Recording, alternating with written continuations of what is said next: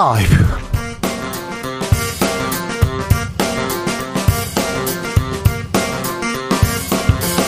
2023년 5월 11일 목요일입니다. 안녕하십니까. 주진우입니다.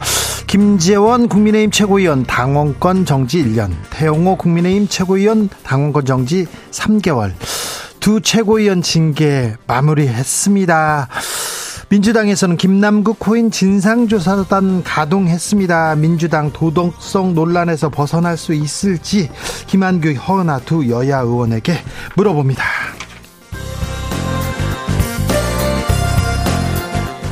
사랑이 아니라 범죄입니다. 지난해 붙잡힌 스토킹 피의자만 만 명이 넘습니다. 그런데요, 이 중 절반 가까이가 40대, 50대라는 통계가 나왔습니다. 어, 중년 남성한테 많았는데 중년이 스토킹 범죄를 많이 일으키는 이유는 뭔지 사건의 지평선에서 짚어봅니다. 서울 양천구에서 전세 사기 피해자가 또 사망했습니다. 아직 사망 원인은 밝혀지지 않았는데요. 국회에서 전세 사기 피해 지원하겠다, 특별법 만들겠다 얘기했는데 아직까지 소식이 없습니다. 반복되는 비극을 막기 위한 방법은 무엇인지 주스에서 짚어봅니다. 나비처럼 날아 벌처럼 쏜다. 여기는 주진우 라이브입니다.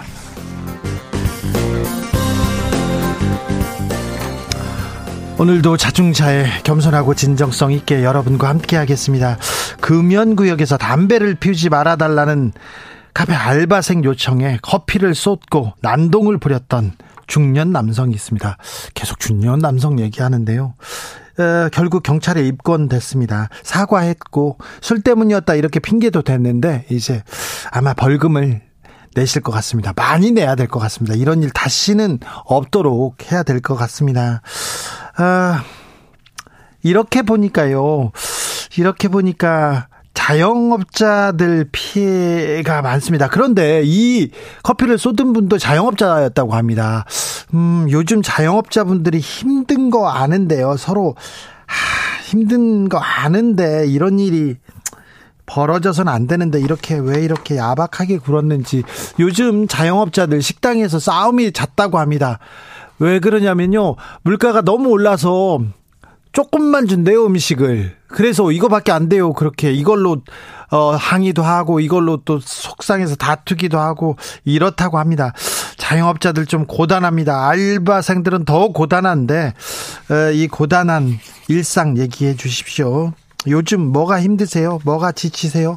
어제 이태원 옷가게 하시던 남인석 사장님 방송 끝나고 가는데 이태원에서 너무 힘들어서 아, 가게를 옮겨야 할 것 같다 이런 얘기를 하시더라고요. 아 자영업자의 고단함에 대해서 좀 고민해야 되겠습니다. 정치권에서도 좀 지혜를 모아야 될 텐데 여러분의 얘기도 좀 들려주십시오. 샵 9730 짧은 문자 50원 긴 문자는 100원이고요. 콩으로 보내시면 무료입니다. 그럼 주진우 라이브 시작하겠습니다.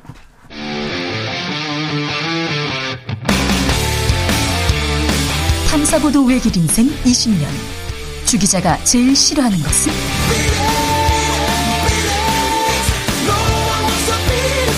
세상에서 비리와 부리가 사라지는 그날까지 오늘도 흔들림 없이 주진우 라이브와 함께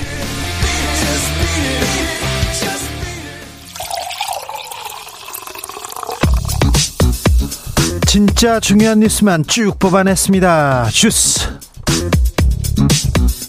정상근 기자 어서 오세요. 안녕하십니까? 네, 진짜 중요한 뉴스만 뽑아왔습니까? 네, 잔뜩 뽑아왔습니다. 잘했습니다. 첫 번째 뉴스는 아무래도 이 뉴스를 해야 될 것 같아요. 네. 네. 전세 사기 피해를 입은 피해자가 또 숨졌습니다. 네, 서울 양천구에서 전세 사기 피해자가 사망한 사건이 발생을 했습니다. 예. 어, 이번이 네 번째인데요. 어, 경찰은 지난 8일 이 서울 양천구 목동의 4층짜리 빌라에서 30살 이모 씨가 숨져 있는 것을 가족들이 발견해 119에 신고했다라고 밝혔습니다. 30살이에요. 30살. 네, 가족은 이모 씨와 연락이 닿지 않자 집에 찾아간 것으로 전해졌습니다. 어, 이 씨의 몸에는 일부 외상이 있었습니다만 유서나 극단적 선택을 한 흔적은 발견되지 않았습니다. 어, 검시 결과 뇌출혈 등 이 내적 원인으로 사망한 것으로 추정되는데요. 부검으로 정확한 사인은 밝혀야 될 것 같습니다. 어떤 사연이 있었습니까? 네, 이모 씨는 빌라와 오피스텔 등 주택 1,100여 채를 보유하고 전세를 놓다가 보증금을 돌려주지 않은 채 지난해 10월 숨진 이른바 빌라왕 김모 씨 사건의 피해자입니다. 어, 고인은 지난 2021년 6월 김 씨와 보증금 3억 원의 2년 전세 계약을 맺었고 다음 달 만기를 앞두고 있었습니다. 어, 고인이 새들어 살고 있는 집은 지난해 말 압류가 됐습니다. 보증금 3억 이렇게 전세 계약은 끝났는데 이사를 가야 되는데 이 돈을 돌려받지 못하고 고민하고 고민하다가 이런 상황이 벌어졌습니다. 아, 지난해 10월 숨진 빌라왕 김모 씨 이렇게 나오는데 빌라 사기왕이죠. 근데 이 빌라 사기왕이 죽었어요. 죽었습니다. 어떻게든 대책을 좀 내야 되는 거 아닙니까? 국회에서 특별법 낸다면서요. 뭐 한다면서요. 근데 뭐 아무것도 한 게 없어요. 네, 여야 원내대표는 오늘 전세 사기 피해 지원을 위한 특별법 제정 등을 처리하기로 합의하고 오는 25일 국회 본회의를 열기로 했습니다. 전세 사기 특별법 제정안은 현재 국토교통위원회 법안 심사 소위에 올라가 있는데요. 핵심 쟁점인 보증금 반환 채권 매입 문제와 이 전세 사기 피해자 인정 요건 등을 두고 여야 간의 이견이 좁혀지지 않아 심사에 난항을 겪고 있습니다. 어, 여야는 오는 16일 상임위에서 이 문제를 논의하고 입장이 좁혀지지 않으면 지도부가 직접 협상을 하기로 했습니다. 어, 또한 공직자 재산 등록 대상에 가상 자산을 포함하는 내용으로 공직자 윤리법을 개정하기로 했습니다. 벌써 4명이 숨졌습니다. 벌써 4명이 네 번째 죽음 앞에 이제 여야 원내대표가 만나서 이번에는 통과시키겠다 이렇게 얘기하는데 얼마나 죽어야 꼭 사람이 죽어야 이렇게 국회가 움직일 건지 우울증 갤러리는 어떻게 할 것인지 참 뭐하고 있는지 좀 통탄하지 않을 수가 없습니다. 첫 번째 뉴스부터 죄송합니다. 태영호, 김재원 두 국민의힘 최고위원에 대한 징계가 결정됐습니다. 네, 국민의힘 윤리위원회는 어제 잇따른 논란으로 무리를 일으켰다며 김재원 최고위원에게 당원권 정지 1년, 태영호 최고위원에게 당원권 정지 3개월의 징계를 내렸습니다. 김재원 최고위원은 5.18 헌법정신 수록 반대 발언, 전광훈 목사 우파 천하통일 발언으로 윤리위에 회부됐고요. 이 태영호 최고위원은 민주당을 JMS에 빗대고 4.3이 김일성의 지시에 의해 촉발됐다라는 취지의 발언, 이 대통령실 공천 개입 의혹 녹취론 논란 등으로 윤리위에 회부됐습니다. 그때까지는 아무 말 없다가 대통령실 공천 개입 의혹 이거 어, 국민적 관심사고 수사로 이어지지 않을까. 그때 이제 윤리에서 징계하겠다 얘기 나옵니다. 두 달째 이런 뉴스를 저희가 전하고 있는데 이게 무슨 이 윤리 문제가 이게 무슨 왜 이런 분을 최고위원으로 뽑아가지고 왜 이런 뉴스를 보게 합니까? 얘기하는데 사과는 했습니까? 네, 김재현 최고위원은 윤리위 회의 결과 발표 직후 자신의 SNS에 지지해주신 당원과 국민 여러분께 송구스러운 마음이라면서 앞으로도 당과 나라의 보탬이 되는 일을 계속하겠다라고 밝혔습니다. 어, 태영호 의원은 윤리위 결정을 겸허히 수용한다라면서 윤석열 정부와 국민의힘 성공을 위해 최선을 다하겠다라고 밝혔습니다. 국민께 사과해야 되는데 송구스러운 마음 그리고 한 번은 아예 얘기 안 했습니다. 김기현 대표 국민의힘에서 사과할 일입니다. 네, 국민의힘은 오늘 열흘 만에 최고위원회를 다시 열었는데요. 이 자리에서 김기현 국민의힘 대표는 당내 일부 최고위원들의 잇따른 설화로 당원과 국민들께 심려를 끼쳤다라면서 당대표로서 무척 송구한 마음이라고 사과했습니다. 또한 정치인의 말은 천금 같아야 한다라면서 지도부 일원은 언행에 더욱더 신중에 신중을 기해야 한다라고 주의를 당부했습니다. 김기현 대표 대표된 지 두 달 넘었죠, 이제? 네, 두 달 동안 이 얘기만 했습니다. 정광훈 목사 얘기하고 태영호 최고위원, 김재원 최고위원 얘기만 했습니다. 아, 민생을 위해서, 전세 사기를 위해서 뭔가 목소리를 좀 내주셔야 될 때가 됐습니다. 이제 능력을 보여줄 때가 됐습니다. 언제까지 숨기고만 계실 건지 그것도 좀 답답합니다. 민주당에서는 코인 논란 어떻게 한답니까? 네, 민주당은 오늘 김병기 수석 사무부총장을 팀장으로 경제 전문가인 이용우, 홍성국 의원, 이 변호사 출신인 김한규 의원이 참여하는 진상조사단을 발족했다라고 밝혔습니다. 어, 그리고 첫 회의를 열었는데요. 이 조사단은 김남국 의원에게 가상자산 및 계좌 거래 내역 등 자료 제출을 요청하고 의혹이 제기된 부분부터 팩트 체크를 하기로 했다라고 밝혔습니다. 네. 박강원 민주당 원내대표는 민주당이 변화의 속도에 따라가지 못한 것에 대한 지적을 아프게 받아들인다며 유감을 표명했습니다. 한편 어제 SBS는 검찰은 검찰이 김남국 의원에게 청구했다가 기각된 계좌 추적 영장에 정치자금법 위반 혐의가 적용됐다라고 보도했습니다. 또한 가상화폐 업계에서는 김남국 의원이 애초에 알려진 것보다 많은 위믹스 코인을 보유했으며 당시 시세로 최대 100억 원에 달하는 규모라는 보도가 나오기도 했습니다. 코인 의혹은 계속 부풀어 가고만 있습니다. 그리고 이거는 돈 문제예요. 돈 얼마 투자해서 얼마를 벌었다. 100억이라고 60억이라고 국민적 관심사가 매우 큰 부분입니다. 돈봉투 사건보다 파장이 훨씬 더 커질 수 있는데 민주당은 이 문제 어떻게 보고 있고 어떻게 해결할 건지 김한국 의원 진상조사 들어갔네요. 잠시 후에 이야기 나눠보겠습니다. 좀 따져 묻겠습니다. 홍준표 대구시장이 어제 이재명 대표를 만났어요. 그런데 홍준표 시장이 한마디 하자 또 국민의힘에서 내용에 휩싸입니다.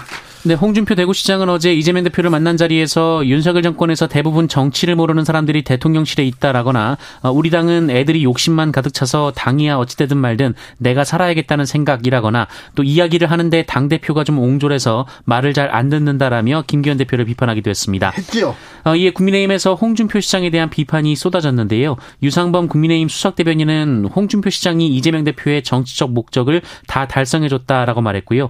연합뉴스와 인터뷰에서는 당 장원로라는 사람이 어, 대통령실을 공격하는 모습을 국민이 어떻게 볼지 생각하면 좋겠다라고 말했습니다.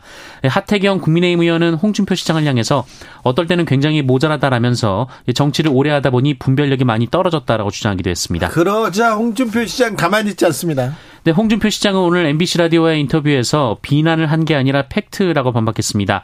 홍준표 시장은 대통령실에 대해 정치는 진짜 나쁜 놈하고도 만나야 한다라면서 어, 주변에 직원을 할 만큼 배짱이 있는 사람이 있어야 한다라고 말했습니다.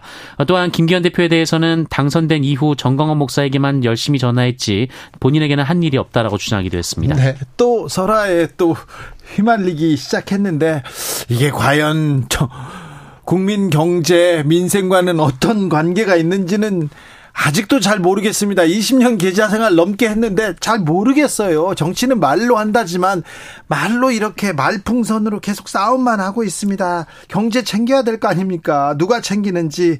아, 그런데요. 우리 경제 상황이 더 나빠 질 것이라는 예상이 계속되고 있습니다. 우리 경제 성장률 전망치는 또 내려갔어요. 네, 국책 연구 기관인 한국개발연구원이 올해 한국 경제 성장률 전망치를 1.8%에서 1.5%로 내렸습니다. 어, 지난 2월에도 경제 전망을 수정해서 성장률 전망치를 1.8%로 낮췄는데요. 어, 다시 한번 성장률 전망치가 내려갔습니다. 계속 낮춥니다. 네, KDI는 수출 위축에 따른 경기 부진이 지속하는 상황을 고려했다라고 밝혔는데요. 특히 주력, 주력 수출품인 반도체 경기가 얼어붙으면서 경제 전반에 악영향을 미치고 있다라고 분석했습니다.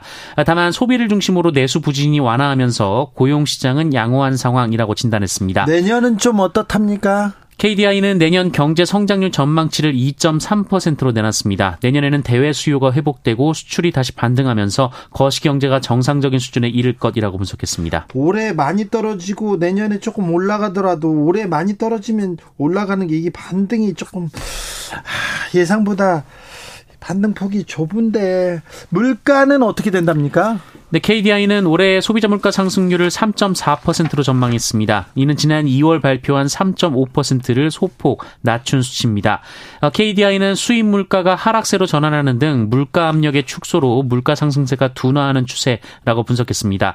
어, 다만 근원 물가 상승세가 높은 수준이라면서 어, 당분간은 긴축적 거시 정책 기조를 유지할 것을 권고했습니다. 주가 조작 혐의를 받고 있는 라더견 대표 구속 심사 지금 열리고 있죠? 네, 어제 구속영장이 청구된 라덕연 투자 컨설팅 업체 H사 대표가 오늘 오전 서울 남부지법에서 구속 전 피의자 심문을 받았습니다. 예? 라덕연 대표는 시세 조정 혐의를 인정하느냐라는 취재진의 질문에 답변하지 않았습니다. 예, 한편 검찰은 SG증권발 폭락 사태 관련해서 투자자 모집책 2명의 구속영장을 추가로 청구했습니다. 아, 이들은 라덕연 대표의 최측근으로 꼽히는 변모 씨와 안모 씨인데요. 이 라덕연 대표와 함께 투자자들에게 개인정보를 넘겨받은 뒤 매수, 매도가를 미리 정해놓고 주식을 사고 파는 어, 이른바 통정매매 수법으로 주가를 띄운 혐의를 받고 있습니다. 아, 너무 대놓고 했다. 너무 많은 사람들의 피해를 입혔다. 이렇게 얘기하는데 음, 보통 이렇게 어, 검찰에서 부르면요 조사를 한 다음에 조사를 한 다음에 영장을 청구합니다. 그러면 일주일이나 5일 있다가 와서 어떤 어떤 혐의로 영장 실질 심사를 받는데 긴급 체포 후에 바로 바로 지금 구속영장을 치고 그다음에 수사를 이어갑니다. 아, 금융 범죄 굉장히 큰 사기 사건인데 이 문제를 어떻게 뿌리 뽑는지 좀 보자고요. 네. 금융 사기범 아, 그동안 아, 너무 활개를 치지 않았나 이런 생각도 하는데 어찌 수사하는지 지켜보겠습니다. 음, 앞으로 코로나 시대는 음, 이어질 것 같은데요. 우리나라는 코로나 19 팬데믹 종식 선언 됐습니다. 네, 윤석열 대통령은 오늘 오전 코로나19 중앙재난안전대책본부 회의를 주재하고 오늘 코로나19 위기 경보를 심각에서 경계로 조정하고 6월부터 이를 본격 적용한다라고 밝혔습니다. 어떻게 실생활에는 또 변화가 있습니까? 네, 이에 따라 확진자 일주일 격리 의무는 5일 격리 권고로 조정이 되고요. 예. 어, 입국 후 PCR 검사 권고도 해제가 됩니다. 해제돼요? 네, 아울러 입원, 입원 병실이 있는 병원 이외의 모든 장소에서 실내 마스크 착용 의무가 해제가 됩니다. 예. 아, 다만 정부는 코로나와 관련된 검사, 치료비 지원은 경과 조치로서 당분간 유지하기로 했습니다. 코로나 때문에 고생했어요. 전 국민이 참 고생했어요. 정상 기자도 고생했어요. 네, 뭐 마스크 쓰고 방송하느냐고요? 네. 네. 근데 네. 뭐 다른 분들만 하겠습니까? 네. 정상근 기자가 코로나에 걸렸던가요? 밀접 초기였던가요? 처음에? 아, 초기에 한번 걸렸던 적이 걸렸죠. 있습니다. 걸렸죠. 근데 저도 같이 방송했잖아요. 네. 저도 보름 동안 격리했는데 우와! 힘들었어요. 막, 막좀 있으시고 막 힘들었어요. 네. 안 걸리고 넘어가시지 않았습니까? 아, 네, 네. 덕분에. 네. 네. 아, 제 덕분에. 음, 덕분이에요. 네, 감사합니다. 여러분 덕분입니다. 여러분도 고생 많으셨습니다. 아무튼 그래도요, 지금은요, 코로나 말고 독감 엄청 유행이고요. 아, 그리고 몸살 걸리는 분도 많습니다. 그래, 끝까지 조심하셔야 됩니다. 정상근 기자도 조심하셔야 돼요. 네. 알겠습니다. 어떻게 조심하실 거예요? 글쎄요. 네, 손을 깨끗이 닦고 다니겠습니다. 네, 네. 네 손 잘 씻어야 돼요. 코로나 시대에 손 잘 씻자, 뭐, 거리 유지하자 이렇게 했는데 처음에는 아저씨들 중심으로 저희는 뭐, 뭐, 화장, 남자 화장실에서 보니까 아저씨들 중심으로 좀 씻었어요. 다시 안 씻더라고요. 네. 하나 참, 조심하십시오. 악수도 조심하셔야 됩니다. 아, 도박을 하다 돈을 잃었어요. 네. 그런데 이웃한테 흉기를 휘둘렀다고요? 네, 경기도 시흥에서 인터넷 도박에 빠진 30대 남성이 같은 아파트에 사는 이웃 3명을 잇따라 흉기로 찔러 2명이 숨지고 1명이 중상을 입는 사건이 발생했습니다. 어, 시흥경찰서는 살인 및 살인미수, 살인 예비, 특수협박 등의 혐의로 중국 국적의 39살 A씨를 현행범으로 체포했습니다. 네. 어, 이 남성은 인터넷 도박으로 수천만 원을 잃게 되자 화가 난 상태에서 평소 좋지 않은 감정을 갖고 있던 이웃들을 찾아다니며 범행을 저질렀습니다. 아이고. 이 과정에서 60대와 70대가 숨졌고요. 40대가 크게 다쳐 병원에서 치료를 받고 있습니다. 어, 다른 두 집을 더 찾아갔습니다만 여기에는 사람이 없어서 화를 피했다고 합니다. 아, 끔찍하네요. 네, 이후 이 남성은 초등학교 앞에서 학생들에게 택시를 불러달라며 협박을 하다가 학생들의 신고를 받고 출동한 경찰에 의해 체포가 됐고요. 경찰에서 살인을 자백했습니다. 유족 간의 합의가 없으면 재산은 연장자 순으로 맡아야 한다. 이런 법원 판결이 나왔습니다. 네, 고인의 유해와 분묘 등 제사용 재산의 소유권을 갖는 민법상 제사 주재자는 유족 간의 합의가 없다면 남녀, 적설을 불문하고 가장 가까운 직계비속 중 최연장자가 맡는다라는 이 대법원의 전원합의체 판단이 나왔습니다. 그래요? 어, 이로써 아들에게 우선권을 주었던 기존 대법원 판례가 15년 만에 깨졌습니다. 아들, 큰아들한테 우선권이 있는 것이 아니네요. 네, 상황이 좀 복잡한데요. 네. 그 A 씨는 1993년 이 배우자와 혼인해서 두 명의 딸을 낳았으나 2006년에 다른 여성과의 사이에서 아들을 낳았습니다. 예. 어, 그리고 A 씨는 2017년에 사망을 했는데요. 네. 어, 그러자 혼외자의 생모가 배우자 및 다른 딸들과의 합의 없이 고인의 유해를 경기도 파주의 추모공원 납골당에 봉안하면서 이 갈등이 시작이 됐습니다. 예. 어, 이에 배우자와 딸들이 고인의 유해를 돌려달라라며 이 생모와 추모공원 측을 상대로 소송을 냈는데요. 어, 법원은 제 대사 주재자는 아들이라는 대법원 판례를 근거로 이들의 청구를 받아들이지 않았습니다. 예. 예. 하지만 대법원은 이번엔 남성 상속인을 우선하는 것은 성별에 의한 차별을 금지하고 개인의 존엄과 양성평 등에 기초한 혼인과 가족 생활을 보장하는 헌법 정신에 합치하지 않는다라고 판례를 바꿨습니다. 아, 음, 아마 좀 재산을 많이 남겨놓고 가신 분일 수 있습니다. 좀 여기서만 보면요. 그런데 이런 일이 굉장히 많거든요. 그런데 보통 보통 음 보통 아버지, 아버지한테 권리가 있고요. 큰 아들 아니면 아니면 계속 남자한테 이렇게 어, 장자 남자한테 권리가 계속 이어가는데 이번에는 여성도 그리고 가까운 사람이 어, 연장자가 중요하다 이런 법원 판결이 나왔습니다. 유교 어, 성균관에서는 어떻게 반응할지는 모르겠으나 어, 네. 한 걸음 한 걸음씩 양성 평등으로 가고 있는 거 아닌가 이런 생각도 좀 해봅니다. 아, 좀 이건 걱정이 됩니다. 구제역이 발생해서요. 네, 충북 청주의 한우 사육 농장 세 곳에서 구제역이 발생했습니다. 국내에서 구제역 발생이 확인된 것은 4년 4개월 만입니다. 네. 어, 어제 저녁 청주시의 한우 농장 두 곳에서 의심 신고가 있었고 정밀 검사를 진행한 결과 양성이 나왔고요.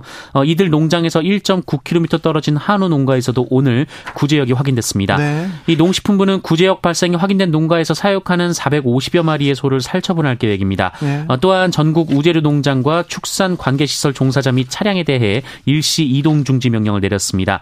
이 구제역은 소, 돼지, 양 등 우제류가 구제역 바이러스에 감염돼 발생하는 질병인데요. 전염성이 무척 강해서 국내에서는 제1종 가축 전염병으로 지정돼 있습니다. 근데 충북 청주 그 일대에 농장이 많아요. 네, 이번에 구제역이 발생한 지역은 이 축사 밀집지인데요. 이 반경 3km 이내의 축산 농장이 236개에 달해서 우려가 나오고 있습니다. 한동안 소식이 없던 구제역이 다시 발생했습니다. 구제역이 발생하면 그 주변 지역에 있는 가축들을 모두 살처분. 그러니까요. 네, 땅에 이렇게 이렇게 파묻어야 됩니다. 이거 참 그리고 농가들은 그 소 음, 가축들이 자식과도 같거든요. 그런데 아 이렇게 자기 손으로 파서 묻어야 되거든요. 아, 걱정스러운 일이 다시 벌어졌는데 빨리 빨리 구제역을 잡아야 될 것 같습니다. 더 이상 번지지 않게 노력해야 될 것 같습니다. 그 주변에 가시면 안 됩니다.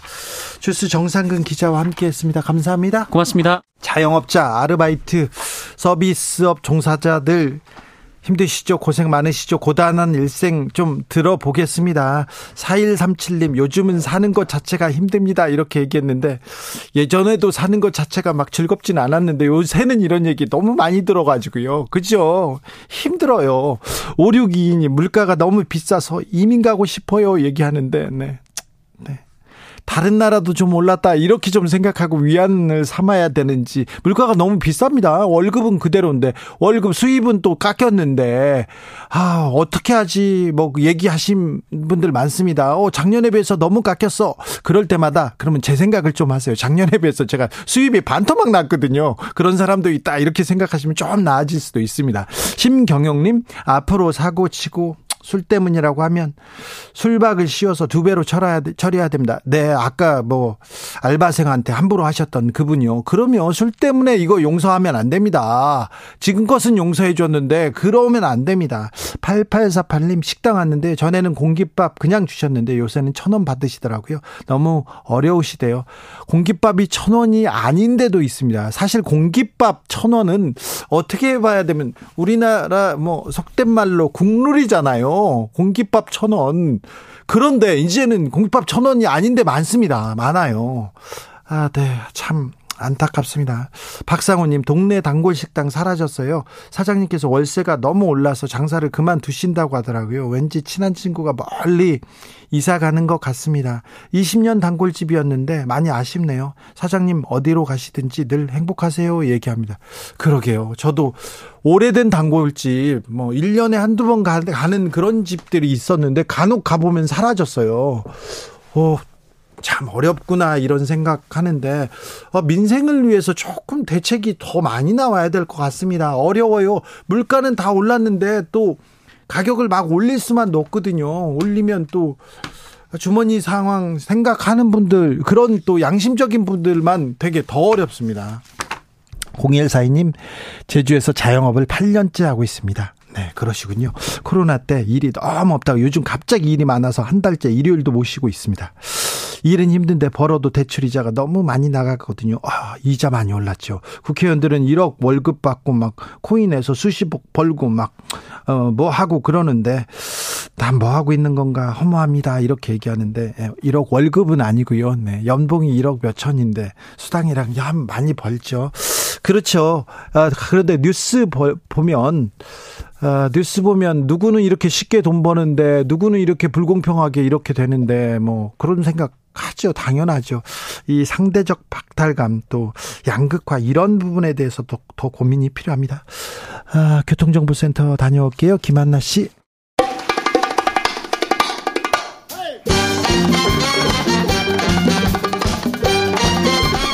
지금 우리가 꼭 알아야 할 뉴스 평범하지 않은 시각으로 선입견 버리고 깊고 넓게 분석해 드립니다.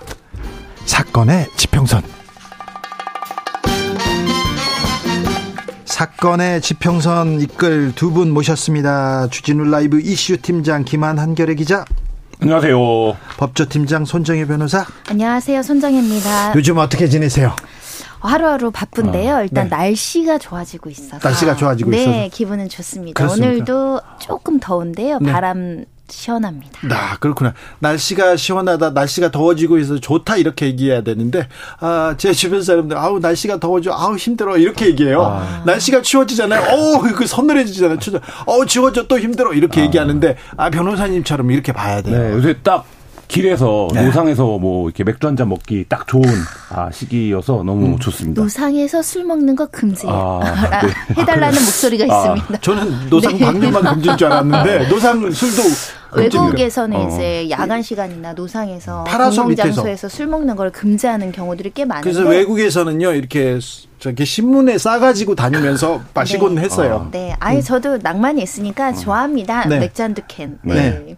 그렇습니까? 한 두 캔 하는 거 보면 잘 드시는데? 아, 그렇죠. 보통 한 잔이라고 표현하는데 네. 딱 양을 말하는 양이 어. 캔이 아. 크니까요. 저희 네. 주량은 맥주 한 잔 정도 됩니다. 아, 아, 그 이상은 또 네. 치사량입니다. 길에서 산책하고 이러기에도 굉장히 좀 저녁에 아, 산책 좋은 좋아요. 네, 네. 산책 좋습니다. 산책 추천해 드립니다. 아, 그럼 그나저나 김한 기자는 취재하느라고 바빠서 네. 바빠서 요새 뭐 취재합니까? 저는 요새 영상 뉴스부에 있어서 보통 네. 이제 어, 유튜버의 삶을 살아가고 있습니다. 아, 그래요? 네네. 한겨레 유튜브 채널에 자주 나오고 있습니다. 아, 그래요? 네. 알았어요. 자, 사건 번호 0511 오늘의 사건명은 사랑이 아닌 범죄, 스토킹 범죄에 대해서 얘기하겠습니다. 자, 사건 개요 이슈 팀장 김한 기자 브리핑합니다. 네, 많은 분들이 충격 받으셨던 사건이죠. 이른바 이제 신당역 스토킹 사건 살인인데요. 어, 전주안에 대해서 그 2심에서도 법정 최고형인 사형이 구형이 됐습니다. 어, 항소심 공판에서 이제 이런 형량을 선고해 달라고 재판부에 검찰이 이제 요청을 한 건데요. 뭐 사건을 간략하게 말씀드리면 작년 9월 14일에 서울 지하철 2호선 신당역 여자 화장실에서 평소 스토킹하던 여성을 미리 준비한 흉기로 살해한 혐의입니다. 아이고. 어, 이 범행을 왜 저질렀냐? 이 피해자의 신고로 다른 스토킹 범죄 재판이 예정되어 있었어요. 선고가. 근데 이제 중형이 예상되자 앙심을 품고 선고 하루 전에 그 여성을 이제 찾아가서 살해한 사건인데요. 다른 스토킹 범죄로 처벌받으려고 하자 앙심이 있는 앙심을 품고 다른 사람을 그렇죠. 그러니까 그, 이런- 예. 그, 이 사례를 하기에 앞서서 피해자의 이제 주소지와 근무 정보 이런 것도 이제 확인을 했고 범행 도구 같은 거를 치밀하게 이제 준비를 했는데 뭐 이따가도 말씀드리겠지만 스토킹 범죄의 한 특징이 바로 이 계획입니다. 그래서 이 사건 당시에도 이걸 이제 계획 살인이라고 불러야 된다. 이런 이제 목소리가 높았죠. 그렇죠. 그리고요 스토킹 범죄 잘 아는 사람한테 이렇게 범, 네, 그렇죠. 범죄를 하- 그러니까요 잘 아는 사람이 어 예전에는 남자친구였어. 예전에는 아주 가까운 사람이었어. 그러니까 속속들이 잘 알아. 그 사람이 돌변해가지고 범죄자로, 어이구, 무서워라. 스토킹 범죄가 많아요. 그런데 처벌이 미미한 경우도 있고요. 그래서 그런지 주변에 많습니다. 네, 일상이 무너진다라는 피해자들의 음. 목소리가 있는데요. 누가 보면 어 뭐 매일 연락 오고 찾아오는 거 강력 범죄는 아니니까 네. 좀 경솔하게 좀 경미한 범죄라고 취급되지만 현실적으로 굉장히 많습니다. 그런데 경찰한테 찾아가도요. 아이고, 뭐. 지금 둘이, 예. 해줄 수 있는 게 없어요라고 네, 말하는 그 얘기 많이. 하고요. 그리고 자 이거 이 과거에 좋은 사이였는데 좋은 말 좋게 말로 잘 끝내세요. 이런 식으로 돌려보내곤 했어요. 네, 지금은 좀 과거에. 인식이 많이 바뀌었는데 문제는 이제 법조인들이나 수사관들을 무력감에 빠지게 하는 범죄가 스토킹 범죄입니다. 음. 네. 첫 번째는 처음에 경미하게 시작했다가 어떻게 돌변할지 모른다. 그렇죠. 리고 가해자들의 스펙트럼이 넓다. 처음에 좀 쫓아다니다가 포기하고 경범죄만 저지른 사람과 또 이렇게 처음에 쫓아다니다가 갑자기 돌변해서 성범죄나 살인 사건으로 이어지는 사람 이 스펙트럼이 너무 넓다 보니까 일률적으로 처벌이나 구속이나 이런 것들이 사실은 좀 현장에서 고민되는 사건이긴 한데 네. 아까 말씀드린 것처럼 경미한데 살인까지 간 사건을 제가 하나 소개시켜 드릴 텐데요. 전형적인 스토킹이 강력 범죄로 변모한 사건입니다. 아, 그래요? 벌써부터 일단 무섭네요. 이석준 아마 이름들 떠올리실 수 있을 것 같은데요. 대법원이 무기징역형을 확정했습니다. 네. 유가족들은 사형을 선고해 달라고 주장을 했지만 일단 사형이 실질적으로 집행되지 않는 점들을 고려해서 무기징역형이 확정된 사건인데요. 일단 핵심은 이렇습니다. 전 여자친구를 스토킹하다가 전 여자친구에게 성범죄를 자행했고 이를 한 부모가 이것을 신고하자 부모에 대한 보복 목적으로 부모인 어머니를 살해하고 그 집에 있던 10대 그 남동생에게 이제 살인 미수죄를 저질러서 중태에 이르게 한 사람인데요. 일단 특정범죄 가중처벌법상 보복 살인으로 이제 기소가 됐고 뭐 무기징역 당연히 선고됐고요. 성폭력 치료 프로그램 미수 80시간 나왔습니다. 이 이외에도 강간 상해 그리고 카메라 카메라 이용 촬영죄 개인정보법 위반죄 등등 모두 유죄로 판단이 된 사건인데요. 이 안타까웠던 것은 피해자 A 씨는 그 당시 신변 보호를 받고 있었던 상황이고요. 다만 A 씨가 타깃이 아니었습니다. A 씨를 평생 고통스럽게 하기 위해서 A 씨 부모를 타겟팅해서 어머니를 흉기로 살해했던 사건이고요. 아이고 이거 인간이기를 포기한 네. 네. 일단은 이 앙심을 품고 처음에 이제 주거지, 그러니까 주소를 알아내기 위해서 소위 말하는 흥신소를 통해서 이제 주소 를 알아낸 다음에 부모 집에 택배 기사를 사칭해서 집으로 들어간 것으로 조, 조사가 됐었고요. 검찰에서는 1, 2심 모두 사형을 구성했었습니다. 이 이석주는 어머니에 대한 보복 목적은 없었다고 주장을 했지만 일단 재판부는 계획적이고 보복적 목적 이 있었다고 판단을 했고 워낙 범행이 잔혹하다 보니까 무기징역형을 선고를 했는데요. 이뿐만 아니라 이제 주거지를 넘겼던 흥신소 업자도 징역 1년이 확정이 됐고요. 그리고 이 징역 1년이 확정됐는데 가담했던 구청 공무원이 있습니다. 예. 개인 정보를 팔아 넘겼는데요. 흥신소에 팔았죠? 예, 돈 받고 넘겼기 때문에 뇌물죄가 적용돼서 징역 5년이 확정된 사건입니다. 네. 여기서 잠깐 여쭤보겠습니다. 취재할 때 김한 기자도 네. 그러는데 흥신소 네. 이용해가지고 네. 아, 이렇게 정보를 얻거나 그런 적 뭐 흥신소까지는 아니고 내가 이 정보를 알고 있으니까 이거를 주겠다. 그러니까 뭐 소위 말하는 브로커들은 저뭐 만나보 그러니까 찾아와서 만나본 적이 있었죠. 자, 저는 이제 이제 공소시효가 끝났으니까 고백합니다. 고백하는데 저 기자 생활 처음 했을 때는 있잖아요. 네. 주민등록 뭐 주민등록 등본 있지 않습니까? 주소지 그리고 음. 카드 내역, 은행 내역을요. 아는 사람을 통해서 팩스로 야 팩스로 누구 것좀 넣어줘봐. 그때는 받았어요. 뭐. 20년 전 일입니다. 20년. 그것도 불법이에요. 개인정보보호법이 없을, 없을 때. 때. 네. 때. 네. 불법이었는데 그런 일이 있었어요. 그리고 흥신소가 그때도 있었습니다. 뒷조사해 주는 사람. 근데 저는 흥신소 업체를 한 서너 군데 데리고 데리고 이게 거기에 있는 사람들을 정보망으로 써가지고 음해 음해 취재를 많이 하셔갖고. 네 아니 아니 정보를 네. 그러니까 이제 공적 목적으로 다소 불법적인 일을 네. 한 것과 네, 예. 이거는 범죄를 위해서 불법적인 일을 음, 한 거니까. 네 네 네 그러니까 근데 불법 행위였습니다. 그거 어, 사- 반성하고요. 네. 그리고 언제부터 그 정보보호법이 시효돼 그 시행 시행되고 아유 어, 흥분하지 네, 마세요. 아, 처벌 안 합니다. 순서 안 들어와요. 네. 네, 자, 괜찮습니다. 시행되고 나선 네. 제가 다 끊었습니다. 그거 얘기하는데 흥신소 찾아가서 뭘 찾아달라, 뭐 해달라. 이거 불법일 가능성 매우 큽니다. 근데 사실은 저는 현장에서 흥신소라고 말하는 소위 말하는 용역 업체들 네. 요즘엔 탐정업이라고 불리는 분들이 있거든요. 뒤에 이렇게 현수막도 붙어 네, 있잖아요. 현실적으로 불륜의 증거를 잡기 위해서 의뢰인들이 많이 이용합니다. 한 4일, 일주일 쫓아다니는데 한 220, 330, 550 이제 정가는 음. 아니니까 요 정도 금액이 들어가는데 합법적으로 활동하시는 분들도 있고요. 그냥 공중에 공개된 장소에서 따라다니는 건 음. 현재로서는 네. 합법의 범위에 범주에 속하는 경우가 꽤 많거든요. 근데 문제는 이제 불법을 감행하면서까지 사생활 침해하는 그 업종들은 좀 불법적인 요소가 있어서 저는 이혼 사건 상간녀 소송 많이 하니까 이런 사람들 심부름센터 소개해달라는 요청을 되게 많이 받거든요. 그래서 저도 정말 합법적이고 믿을 만한 데가 한 군데 있었으면 잘 아는 데가 있으면 너무 좋겠다 그런 생각을 해볼 때가 있는데 혹시라도 잘못된 방법을 취득하는 거를 내가 방지할 수 없어서 소개는 안 시켜 드리죠. 저한테도, 네. 저한테도 어떤 그 취재를 해주세요. 어떤 이 흥신소 역할을 해주세요. 자기 그 관련된 사람 돈을 얼마 줄지 줄 테니까 탐정 역할을 해달라고 찾아온 사람들이 몇 명 있었어요.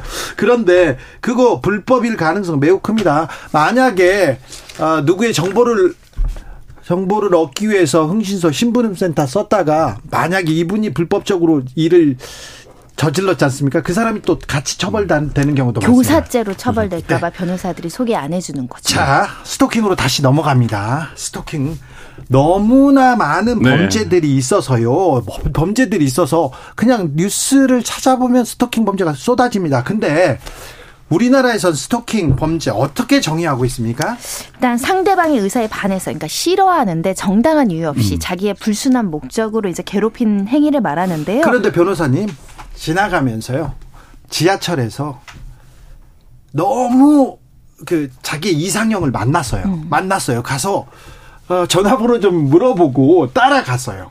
따라갔어요. 여기까지 괜찮죠? 정당행위로 음. 볼수 있고 사회 통념상 허용되는 음. 행위의 범죄에 넘어가지 않는다. 그런데 그런데 여, 여자분이 어, 싫습니다 이렇게 no라고 했어요.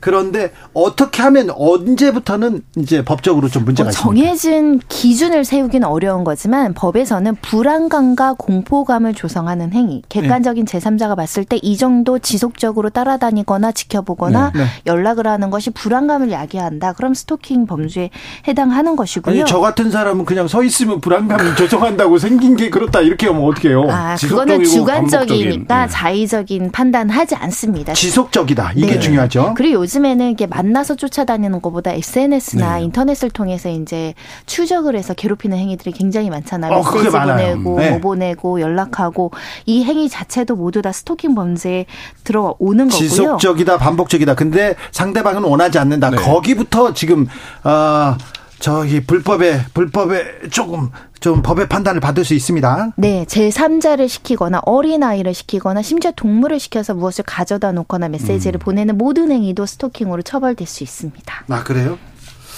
그렇습니다. 그거를 기억하시면 됩니다. 그러니까 우리 많이 했던 얘기인데 예전에 미투 국면 no means no라고 음. no라고 얘기하면 안 되는 겁니다. 그러니까 예를 들면 아까 이제 앵커 얘기한 대로 뭐 살아가서 마음을 음. 고백한다 이런 행위는 말씀하신 대로 통념이지만 상대방이 no를 하는 순간 그 다음엔 범죄 영역으로 들어올 수 있다. 이거를 네. 꼭 어, 유념하셔야 됩니다. 아, 제가 앞서서 전두환 사건, 전주환 사건 엄, 언급하면서요. 다른 스토킹 범죄로 처벌받으려 하지 앙심을 품었다. 음. 다른 사람을 해쳤다 얘기했는데 같은, 아, 같은 네. 사람이며 동 일인인데요. 재판은 다른, 다른 건이었어요. 재판, 예. 다른 건 동일인이었습니다. 네. 아, 죄송합니다. 그런데요. 음, 지난해 경찰에 붙잡힌 스토킹 피자들 이렇게 분석해 봤더니 아 중년이 많았어요. 청년층과 중년층 비슷했습니다. 이게 어떤 의미인가요? 그러니까 이게 우리가 흔히 생각을 하면 젊은 층에서 이 범죄가 많을 것 같잖아요. 그렇죠. 그리고 온라인에서 많은 어, 많은 증거들을 남기고 그렇죠. 그렇기 때문에 젊은 층들이 주로 처벌받았는데. 네. 근데 이제 이거 연령대별로 스토킹 범죄를 누가 처벌받았는가 보니까 연령대별로 비슷합니다. 20대가 21.5%로 가장 많긴 하지만 40대 21.2, 30대 20.9%, 50대 19.6%예요. 아, 4 40대 50대 음. 적지 않네요. 네. 그러니까 4, 50대가 전체의 40.8%를 차지하는 건데 20, 30대랑 크, 20, 30대가 42.4%니까 예. 큰 차이가 없는 건데 이 부분은 우리가 뭐 상대적으로 남녀 그러니까 교제가 활발한 젊은 층에서 스토킹 범죄가 많을 거다 이런 사회 통념이 사실 맞지 않다는 거죠. 그러니까 이게 이 스토킹 범죄는 계획적이고 어떤 의도성을 갖고 있는 거기 때문에 그리고 이제 우리가 흔히 말하는 집착이라든지 이런 부분들과 이제 감정적으로 연결이 되기 때문에 중장년층도 굉장히 이제 이 범죄 비율이 높다라는 거고요. 그리고 또 좀좀 흉악한 범죄 또 여기 비율이 좀 높아요. 네, 그렇습니다. 그리고 뭐 당연히 이제 남성이 범죄자가 되는 비율이 압도적으로 그건 높았고요. 네. 그래서 이 여성이 이제 전체 피해자의 한 81.2%를 차지할 정도니까 네. 그러니까 이 부분에서는 이 범죄가 주로 남성들에 의해서 그리고 연령대를 가리지 않고 우리가 생각하는 젊은 층이 아니라 중장년층까지도 이 강력 범죄들이 일어난다. 어, 이렇게 보셔야 될 것 같습니다. 변호사님. 하, 어떻게 봐야 됩니까, 이거? 사실은 스토킹은 일상에서 수시로 발생하고 음. 있다고 보시면 돼요. 네. 주진우 기자님도 방송하시니까 네. 뭐 스토킹하는 팬들이 있었을 수도 있습니다. 소위 말한 사생팬도 네, 어떤 관점에서는 스토킹이라고 균형 규정할 수 있을 정도로 좀 과한 경우들이 굉장히 많은데 네. 이게 사실 중년 중장년층이 훨씬 더 집착하거나 상실감에 빠지는 음. 그 확률이 좀 더 높을 수 있다는 거예요. 네. 젊은 사람들은 다양한 사람을 만나고 그 상을 빨리 헤쳐나올 수 있지만 이 지배력과 이 집착력이 좀 나이가 들어가면서 사회적으로 고립되면서 혼자서 그 집착하는 케이스들이 굉장히 많다고 굉장히 해서 멀리 가는 사람들 많아요. 예, 60대 스토커 그리고 70대 스토커 네. 흔 발생하고 있습니다.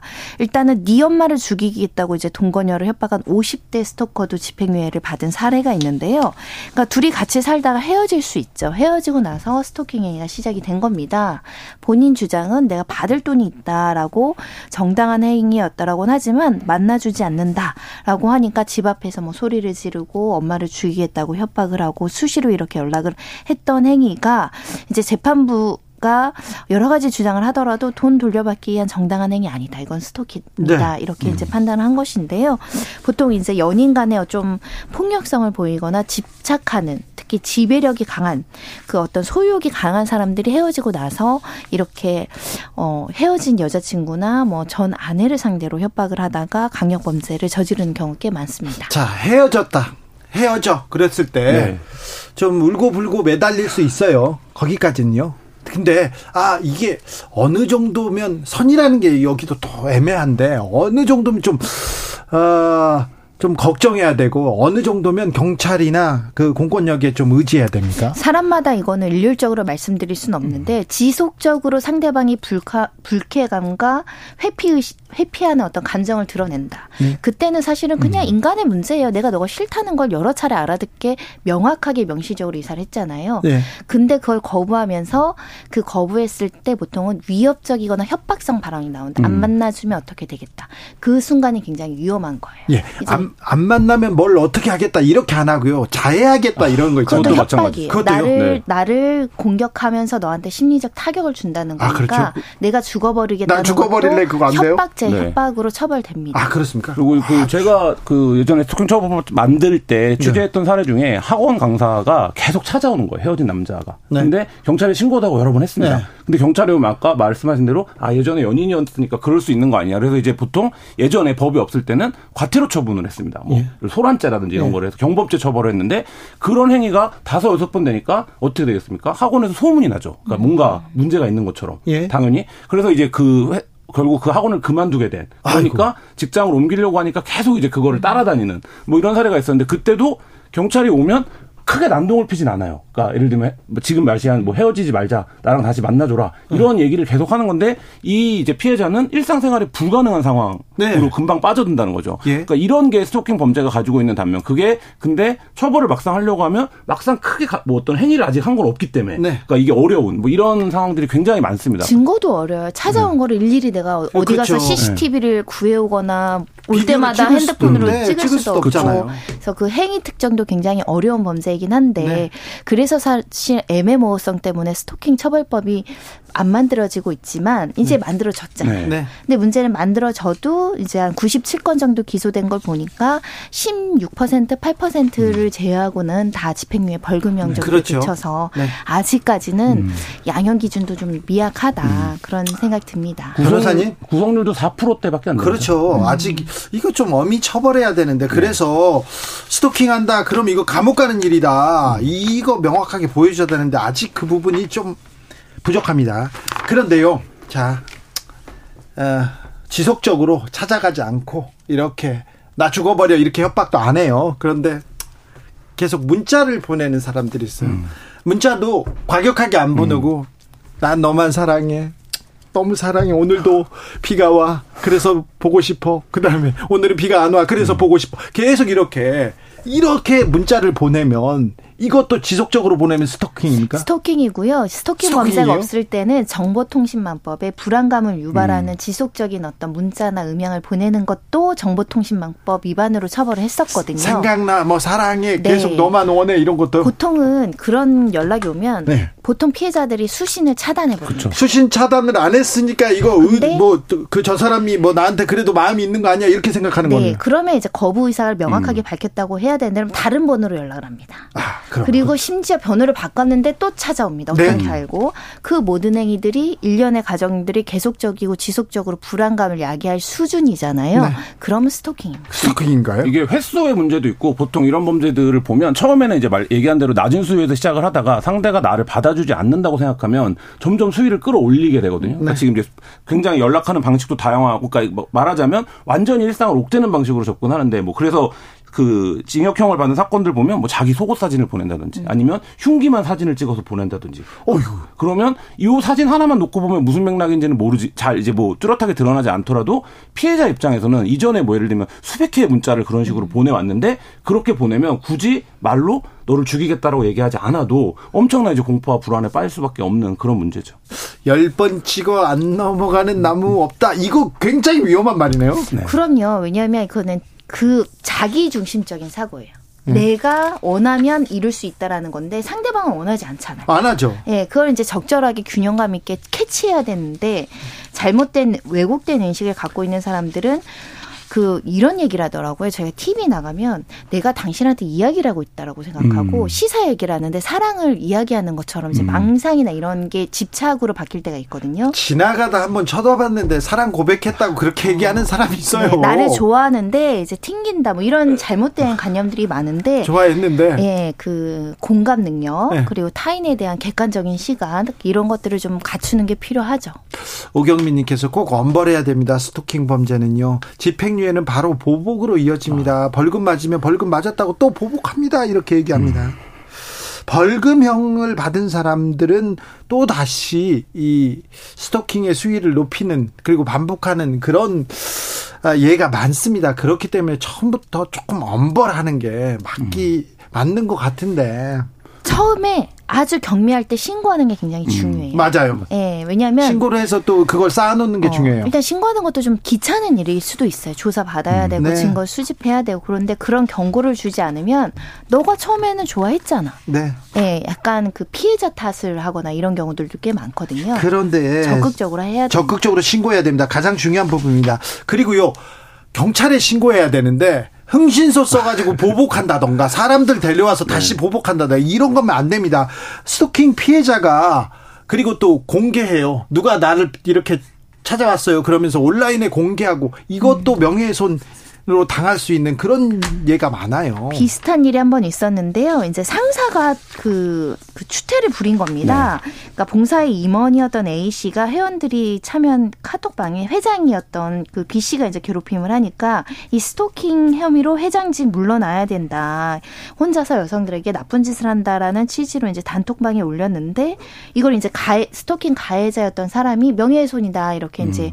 고소를 했던 사건이고요. 검찰에서는 유 죄로 보고 약식 명령을 내렸는데 이제 정식 재판 청구를 했고 법원에서는 명예훼손의 소지가 있다고 하더라도 우리가 진실한 사실을 공공의 이익의 목적으로 하면 위법성 그 처벌되지 않을 수 있잖아요. 네. 그런 경우로 봤습니다. 왜냐하면 실질적으로 이 A 씨라는 사람이 일부 이런 스토킹처럼 뭐 사랑합니다, 행복하세요, 아. 좋은 아침 뭐 이런 거를 일방적으로 보냈다라는 것이고 그래서 회원들 입장에서 이 사람 조심해야 된다라는 목적으로 보낸 것 정도 는 음. 처벌하지 않겠다라는 판례가 있습니다. 군대나 이런 데서도 이런 사건이 굉장히 많아요. 그래요? 네, 그러니까 이 폐쇄적인 사회에서는 그러니까 이거를 하는 게 나는 그런 의도가 아니고 나는 그냥 뭐 호감을 표한 건데라고 얘기하는데 이 피해자가 오히려 이거를 제기하기가 음. 굉장히 어려운. 그리고 그렇죠. 이걸 제기하면 명예훼손이다 이렇게 나오는 경우가 굉장히 많은데 그래서 이게 이제 아까 말씀하셨지만 폐쇄적인 곳에서는 이거를 피해자가 더 문제를 드러내기 굉장히 어렵고 그렇기 때문에 초 그러니까 신고를 하거나 아니면 경 수사기관에 알리면 바로 개입이 되는 음. 이 시스템을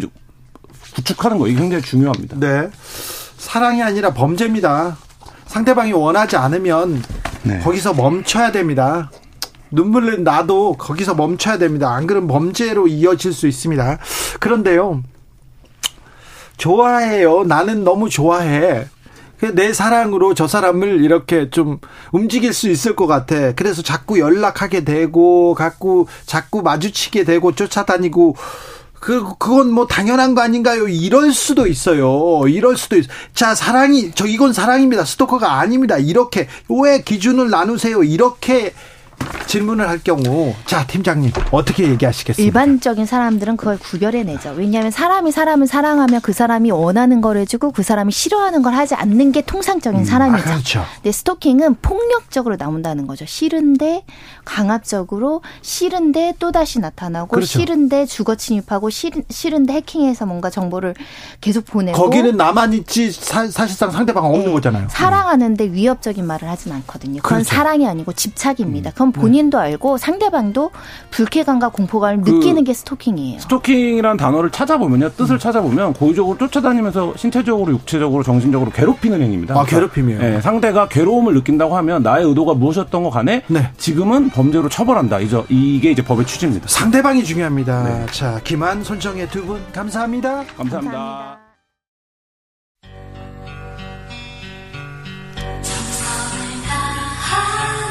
정성을 다하는 국민의 방송 KBS 주진우 라이브 그냥 그렇다고요.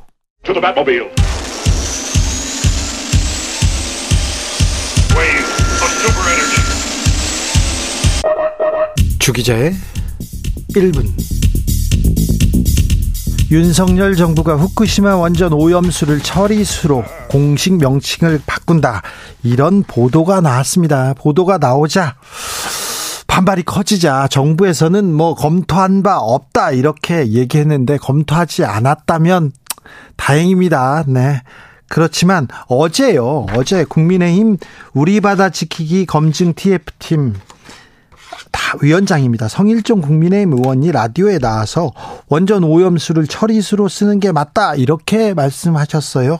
성 의원은 후쿠시마 오염수 관련 의혹들 이거 광우병 괴담과 같은 것이라고 주장하기도 했습니다. 우리나라를 비롯해 주변국 그리고 세계 유수의 언론에서 오염수, 폐수, 방사능 물 이렇게 이런 용어를 씁니다. 웨이트 워터 그리고 radioactive water 이런 얘기합니다. 북한과 중국에서는요 핵 오염수라고 이렇게 얘기합니다. 그런데 처리수 treated water 이 얘기는 어, 일본 정부가 공식적으로 쓰고요. 완전히 정화됐다. 이제 문제 없다. 이런 의미를 강조한 표현이라고 합니다. 일본 정부에서는 그 공식 용어를 처리수로 바꾸기 위해서 부단히 노력합니다. 국제사회에 이 얘기를 하고요. 계속 합니다. 그런데요. 방사능 오염수 청정하게 처리되는 게 과학적으로 불가능합니다. 방사능 물질 삼중수소는요, 현존하는 지구상의 어떤 정화 기술로도 제거할 수가 없어요. 희석할 수도 없다고 합니다. 자, 그런데 완전히 처리 되지 않은 오염 물질을 방류하면서 처리수라고 우깁니다. 일본은 말입니다. 자기네 땅이 아닌데도 막 계속 우깁니다. 일본은 말입니다. 근데 이 처리되지 않은 물을 처리수라고 우기는데 그걸 우리 정부가 맞받아 치려고 맞장구 쳐주려고 노력했어요 사실. 정부 여당에서 맞장구 쳤고요. 왜 우리 정부는 일본의 이익에 부합되는 일에 열심입니까? 일본 국민의 환영 많이 받았습니다. 윤석열 정부 1년에 일본 정부 일본 국민의 박수는 여러 차례 받으셨습니다 그런데 남은 4년은 우리 국민의 박수 받을 일에 좀 열심히였으면 좋겠어요. 제발 부탁드립니다. 네. 주기자의 1분이었습니다. 인어공주 영화에 나왔죠? 네, 언더 더 씨.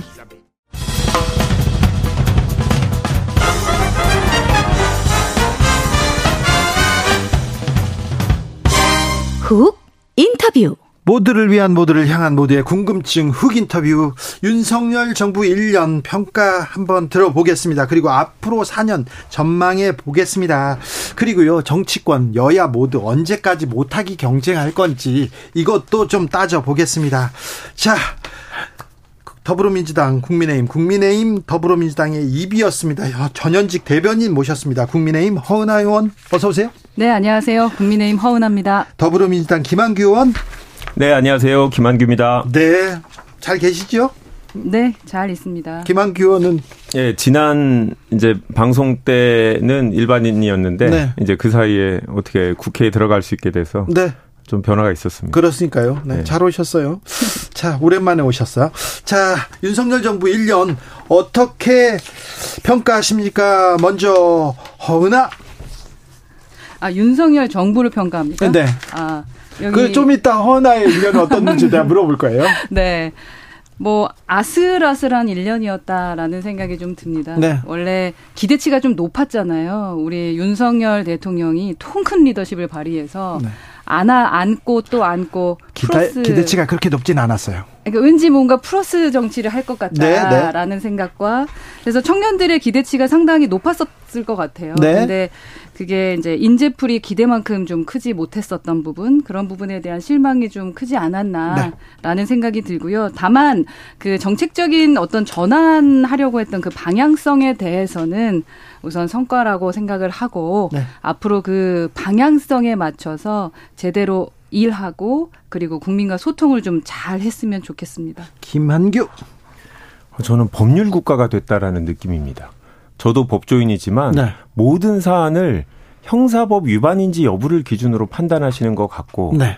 또 형사법을 잘 아는 검찰 출신 국회의원들이 여러 곳에 아니 검찰 출신들이 여러 곳에 가 있고 그리고 어 자유시장 경제를 계속 외치는데 어 자유시장 경제도 실제로는 제대로 되지 않고 오히려 시장에 막 개입하시고 민간 회사 그 경영하고 인사에도 개입하시면서 야 이거는 정말 관치금융이 아니냐 어 과거로 돌아가는 어, 하여튼 레트로 정권 같다라는 느낌이 듭니다. 정치는 수사하듯 됐다. 정치는 검사처럼 하고 수사는 정치인처럼 수사는 검 정, 네, 정치인처럼 했다. 수사는 정치하듯 했다. 이런 생각도 조금 해봅니다.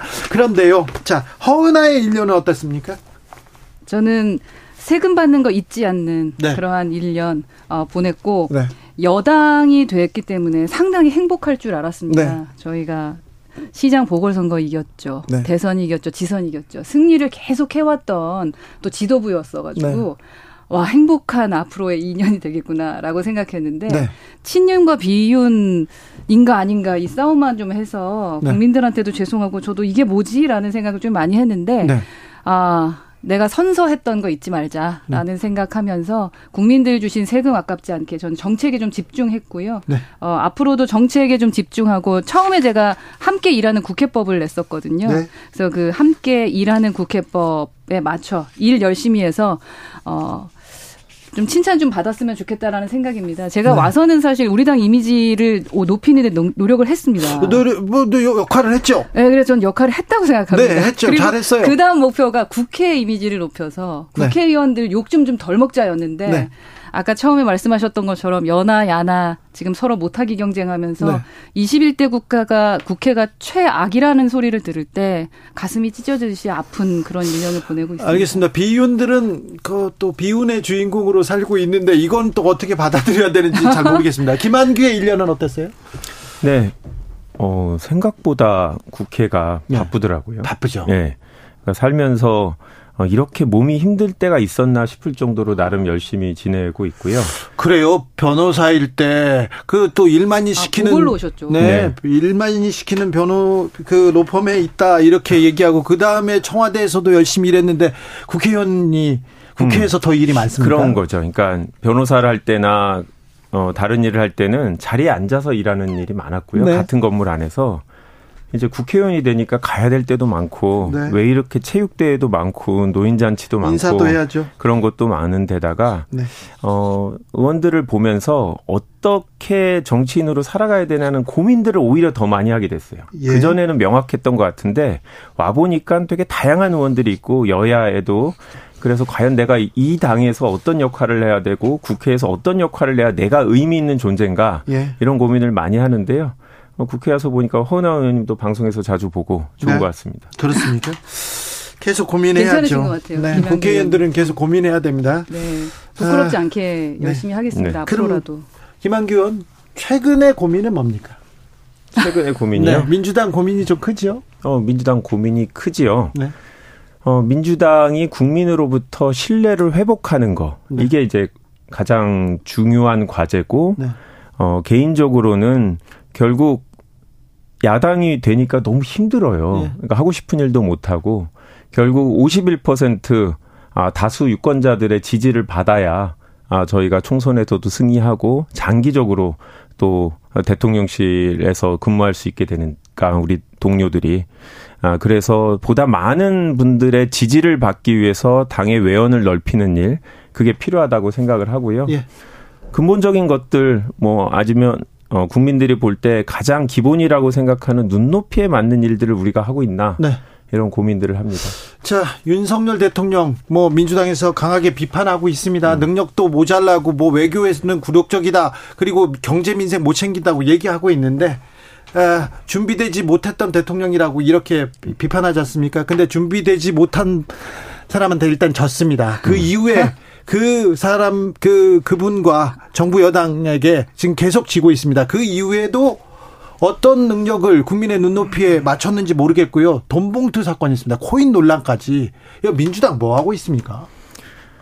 네, 뭐 반성하고 있죠. 네. 반성을 해야 된다라는 목소리를 당에서도 내고 있고 또 최근에 김남국 의원 이제 이제 코인 투자 관련된 건도 그 얘기는 잠시 후에 더 네. 물어보겠습니다. 아픈 문제니까. 네. 근데 민주당은요, 왜 이렇게 당원 당규를 자주 바꿉니까? 공천룰 또 개정했습니까?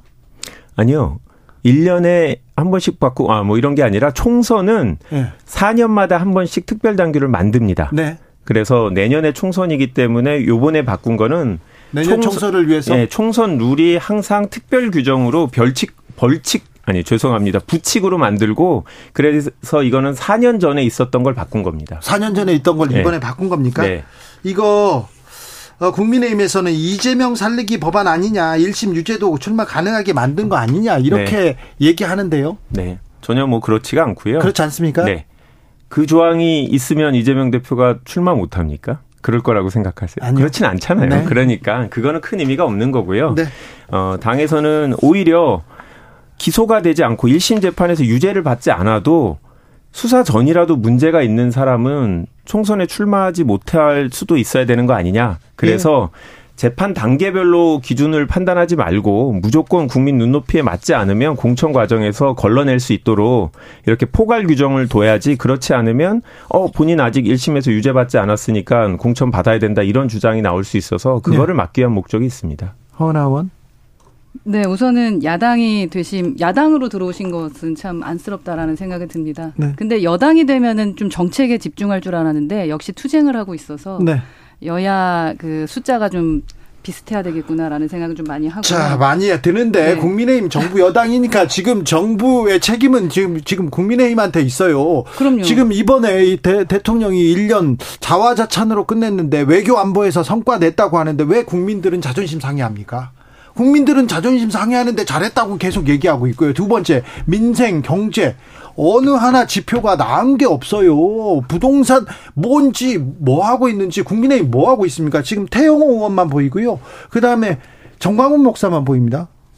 언제까지 그럴 겁니까 국민의힘은? 네, 와서 혼나도 혼날만 합니다. 네. 저희가 지금 너무 못하고 있고 그리고 자화자찬 하지 말라고 말씀하셨기 때문에 사실은 스스로 칭찬하는 건 진짜 칭찬이 아니죠. 예. 국민께서 잘한다 잘한다 말씀해 주셔야 되는데 네. 지금 말씀해 주셨던 부분에 대해서는 제가 사실 할 말이 없습니다. 네. 어, 투쟁 이러한 투쟁이 국민과의 투쟁이 되지 않고 네. 진짜 민생을 위해서 좀 정책적인 것을 제안할 수 있도록 네. 비윤이지만 열심히 해보겠습니다. 알겠습니다. 비운의 주인공 허은아. 네. 예. 아, 두 분들 김한규, 허은아, 허은아, 김한규는 되게 열심히 하는데 허, 열심히 하는 사람들 불러다가 민주당 1년 뭐 했냐, 지금 국민의힘 1년 뭐 했냐 이렇게 해가지고 좀 죄송합니다만 제 국민의 입장으로 좀 목소리를 높였습니다. 아니 저는 허은하 의원님께 그런데 네. 한 가지 불만이 있는 게 네. 네. 지금의 문제는 허은하 의원님의 책임이 있다고 봅니다. 네. 그러니까 이준석 대표랑 허은하 의원님 같은 분들이 대외 활동을 많이 하면서 대선 승리에 기여를 했거든요. 예, 분명히 그렇죠. 예. 국민들한테 인정합니다. 정확한 정보를 안 알렸다고 생각합니다. 그래서 소위 뭐 이, 이준석 대표가 양두구육이란 표현을 써서 징계 1년을 받으셨 자격정지 네. 1년을 받으셨는데 그거는 지금 인정하시는 거잖아요. 이준석 전 대표도 본인들이 정확하게 사실을 국민들한테 알리지 않았다. 네. 이거에 대해서는 사실 아, 허은하 의원님한테도 책임이 있는 정부 거 아닌가? 책임 있죠. 네. 그래서 저희가 지속적 비판을 하는 네. 겁니다. 우리 당이 잘 되길 대통령께서 제발 잘해 주시길 하는 마음에서 네. 국민들의 기대치가 이만큼이었고 원하는 바가 이것이다라고 말씀을 드리는데 네. 그걸 또 내부 총질이라고 해 가지고 좀 힘듭니다만 네. 어, 저희의 진심을 알아주실 거라고 생각하고 알겠습니다. 국민 여러분께 더 이상 혼나지 않게 네. 제대로 쓴소리 하겠습니다. 허은하 의원이 김한규 의원한테 이제 던지셔도 돼요. 잘해야. 사실은 칭찬한 거예요. 아니 그러니까 또 돌려가기 괜찮습니다. 아닙니다. 김한규 의원님 잘하고 계신 것 같아요. 그래요? 예, 지금 새로 오셔가지고 제가 볼 때는 아직 전후 사정 잘 모르셔가지고 아직 순수한 어, 정말 괜찮은 의원인 것으로 아직까진 보입니다. 이 분위기는 뭐지? 아니죠. 여기서의 포인트는 전후 사정 잘 모른다. 이 얘기잖아요. 알고 있어요. 네. 자, 김한규 의원한테는 이것부터 물어봐야겠습니다. 자, 어, 돈, 저, 코인 얘기 물어봐야겠는데요. 네. 김남국 의원 가상화폐 사건, 이 사건이 어떤 파장을 가지고 있을지, 어떤 폭발력을 가지고 있을지 누구보다 잘 알 것으로 보입니다. 진상조사팀에서도 첫 회의를 했다는데 회의 분위기 어땠어요? 뭐 공식적으로는 네. 뭐 이제 회의를 어떻게 하고 어떤 내용을 논의한지 아, 이거는 아직 발표하지는 않았는데요. 네. 제가 회의장에 들어가는 게 목격됐기 때문에 네. 그거는 뭐 조사단에 참여 조사팀에 아. 참여한 걸로는 뭐 저도 말씀드려도 건너, 있을 것 건너, 같고요. 이제 넘겨 짚었는데 맞네요. 네. 뭐 그것까진 맞을 것 같고. 예. 어, 1차적으로는 어떤 방식으로 이 사안을 보고 어떤 내용을 확인해야 될까 정도의 논의를 시작을 했고 네. 어, 조속히 확인을 해야 된다. 하지만 조속히 하려고 하다가 어, 성급한 발표로 또 나중에 드러나지 않았던 문제가 발표되면 안 되기 밝혀지면 안 되기 때문에 철저히 검증을 해야 된다라는 큰 원칙은 세웠고요. 네. 어, 수사는 아니지만 저희가 할 수 있는 최대한의 노력을 하겠다. 이게 나중에 부실 조사라고 또 국민들한테 오명을 비난을 받으면 저희 조사 팀원들이 또 개인적인 또 타격이 있기 때문에 열심히 하겠다라는 각오를 아, 같이 나눴습니다. 너무 깔끔한 준비된 답변인 것 같은데 허나 의원님 이 사건 어떻게 보십니까? 지금 늪에 빠졌다라는 생각이 듭니다. 민주당 진짜로 빨리 이제 꺼내려 그러면 더 사람이 막 쑥쑥 들어가잖아요. 그래서 되게 난감할 것 같다라는 생각이고 그래도 김한규 의원이시기 때문에 이렇게 깔끔한 말씀하시고 또 그렇게 해주실 거라고 믿습니다. 빠르게 진상조사 하기로 했으니까 네. 명확한 뿌리까지 좀 찾았으면 좋겠다라는 생각이 들고 여튼 김남국 의원의 그 문제 때문에 그 권력욕이었던 동봉투 문제가 지금 덮여버려서 그 부분은 조금 아쉽고요. 뭐 자신의 욕망을 채우는 정당 같다라는 생각이 많이 들거든요. 그래서 민주당이 잘 되길 바라시니까 빨리 좀 해결을 좀 해주셨으면 좋겠습니다. 네. 아직 법적으로 뭐가 잘못됐는지 어, 국회의원도 가상화폐 투자할 수 있습니다. 그런데 법적으로 잘못된 부분이 밝혀지진 않았으나 국민들의 국민들의 시선이 매우 차갑습니다. 특별히 좀 민주당 이거 위선적이다. 여기 이거 엄중히 엄중히 느껴야 될 것 같습니다. 네, 그래서 저희가 이번에 이제 확인을 하는 게 단순히 현행법 위반 여부만 보는 건 아니고요. 예. 국민들이 아, 비판하는 부분까지도 다 판단을 해야겠다라고 생각을 하고요. 최종적인 결정이야 뭐 당의 지도부에서 또 전문적인 분들이 하겠지만 우리는 사실관계는 일단 빼놓지 말고 다 확인을 하자. 아, 나중에 어, 어, 제대로 확인 못 해갖고, 어, 그런 거다. 국민들이 또 추가적인 사실 언론에서 보도를 하면, 아, 그때 가서, 아, 이 부분은 얘기를 못 했을 뿐이지, 실제로 숨기려는 건 아니다. 이런 얘기가 나오지 않도록 해야 된다는 걸 알고 있고요. 네. 저도 국회의원이 뭐, 뭐, 인간이기 때문에 수익을 내고 자산을 늘릴 수 있는 욕망을 가질 수도 있다고 개인적으로는 생각합니다. 다만 이 사건에서 국민들이 어떤 부분을 불편해 하는지는 어, 저도 어느 정도는 인식하고 있고. 어떤 부분을 아니, 해요? 조사 팀에 있기 때문에 그걸 명확하게 이제 말씀드릴 수는 아, 없는데. 정치적으로 넘어가네. 예, 아니, 근데 뭐, 이제 제가 국민들의 입장에서 네. 본다면, 일단 법적으로 등록 의무가 없다 할지라도, 아, 국민들한테 가상자산에 투자, 투자한다는 점을 알려서 국민들이 재산 증식 상황에 과정의 적정성 또는 이해 충돌 여부가 있는지 판단할 수 있게 기회를 드렸어야 된다라는 것도 하나가 있고요. 네. 예, 두 번째는 뭐 과연 이제 의정 활동에 영향은 없었겠느냐. 가상 자산이라는 것 자체가 상당히 변동성이 많아서 어떤 정신적인 투자를 많이 해야 되는 부분들도 있는 거고요. 뭐 또 다른 부분은 아, 이 부분은 저 국민들이 혹시 국회의원이기 때문에 내부 정보 같은 걸 이용한 거 아니냐라는 의구심을 계속 갖고 있는데 네. 저는 뭐 그 부분은 아직 확인된 게 없다라고 생각하지만 그런 의혹도 분명히 있기 때문에 충분히 다 확인할 예정입니다. 네. 국민들 입장 파악을 아직 제대로 못했다라는 생각이 좀 많이 듭니다. 이게 법적 책임은 둘째치고 이 김남국 의원은 이제 정치를 떠날 때가 됐다라고 판단하고 있습니다. 왜냐하면 조금 전에 국회의원이 자신의 욕망을 채워갈 수도 있죠라고 말씀하셨는데 저는 그거에 동의할 수가 없습니다. 국회의원은 봉사하러 온 것이고요. 국익을 위해서 애쓰라고 우리 선서도 했었습니다. 돈을 내 주머니 채우기 위해서 이 자리에 오는 사람이라면 국회의원 빨리 사퇴시켜야 된다라고 저는 생각하고요. 자, 국익을 위해서 국민을 위해서 그 청년 관점하고 국, 그 국민 관점 얘기 좀 해준다면 네. 이 상대적인 박탈감이 엄청난 겁니다. 이거는. 기본적으로 10억이라는 걸 버는 것도 힘든데 지금 10억 이상을 벌었다라는 게 언론상으로는 나왔잖아요.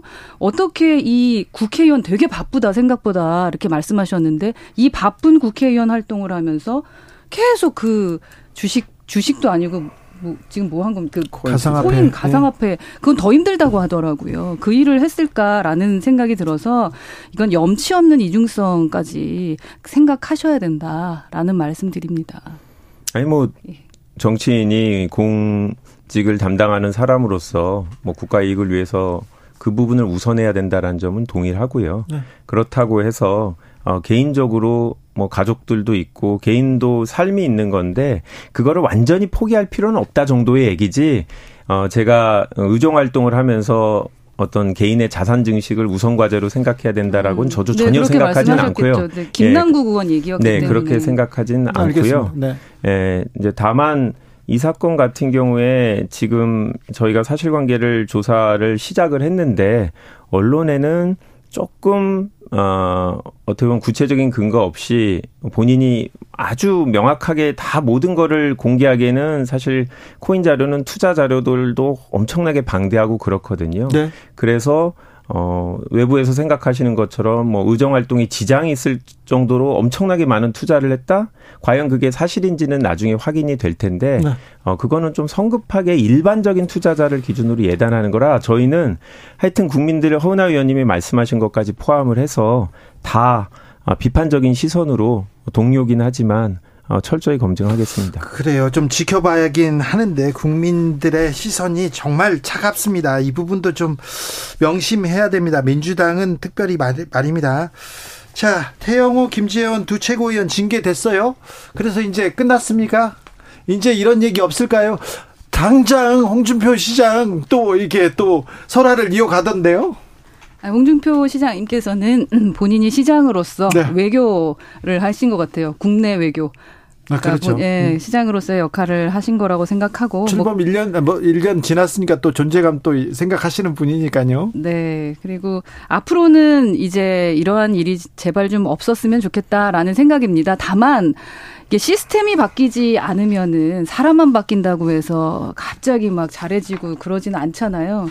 그러니까 당정 일체론 이 부분에 대해서 앞으로 어떻게 갖고 가야 될 것인지에 대한 부분을 이번 지도부가 새로운 보궐 최고위원을 뽑기 전에 고민해 봐 주셨으면 좋겠다라는 생각입니다. 맞습니다. 태영호 최고위원이 일단 징계를 받아서 최고위원직 사퇴하고 징계를 받아서 갔지만 대통령실의 공천 개입이라 이거 매우 무시무시한 일입니다. 그러니까 저는 반대의 생각인데요. 시스템이 중요하지 않고 사람이 중요하다고 생각해요. 지금의 시스템에서도 국민의힘에 만약에 다른 정치인이 대통령이 됐다면 이렇게 당정일치 또는 이제 권위주의적인 대통령이 아, 원하는 대로 당의 지도부가 구성되지 않았을 수 있다고 생각합니다. 네. 저는 지금 국민의힘이 당원 당규를 어떻게 바꾼다고 해서 윤석열 대통령이 어, 공천에 개입할 수도 있다는 의혹이 사라질까요? 저 그렇지 않다고 생각합니다. 어. 그런 우려는 가지고 계시잖아요. 대통령제. 문제점을 그래서 지속적으로 이제 의원들이 얘기하고 있는 부분이고 정치인들이 얘기하고 있는 부분인 것 같아요. 전문가들도 많은 네. 말씀을 하시고 그러한 시스템에 대한 변화는 있어야 될 것 같다라는 생각도 제가 3년 있으면서 하고 있고요.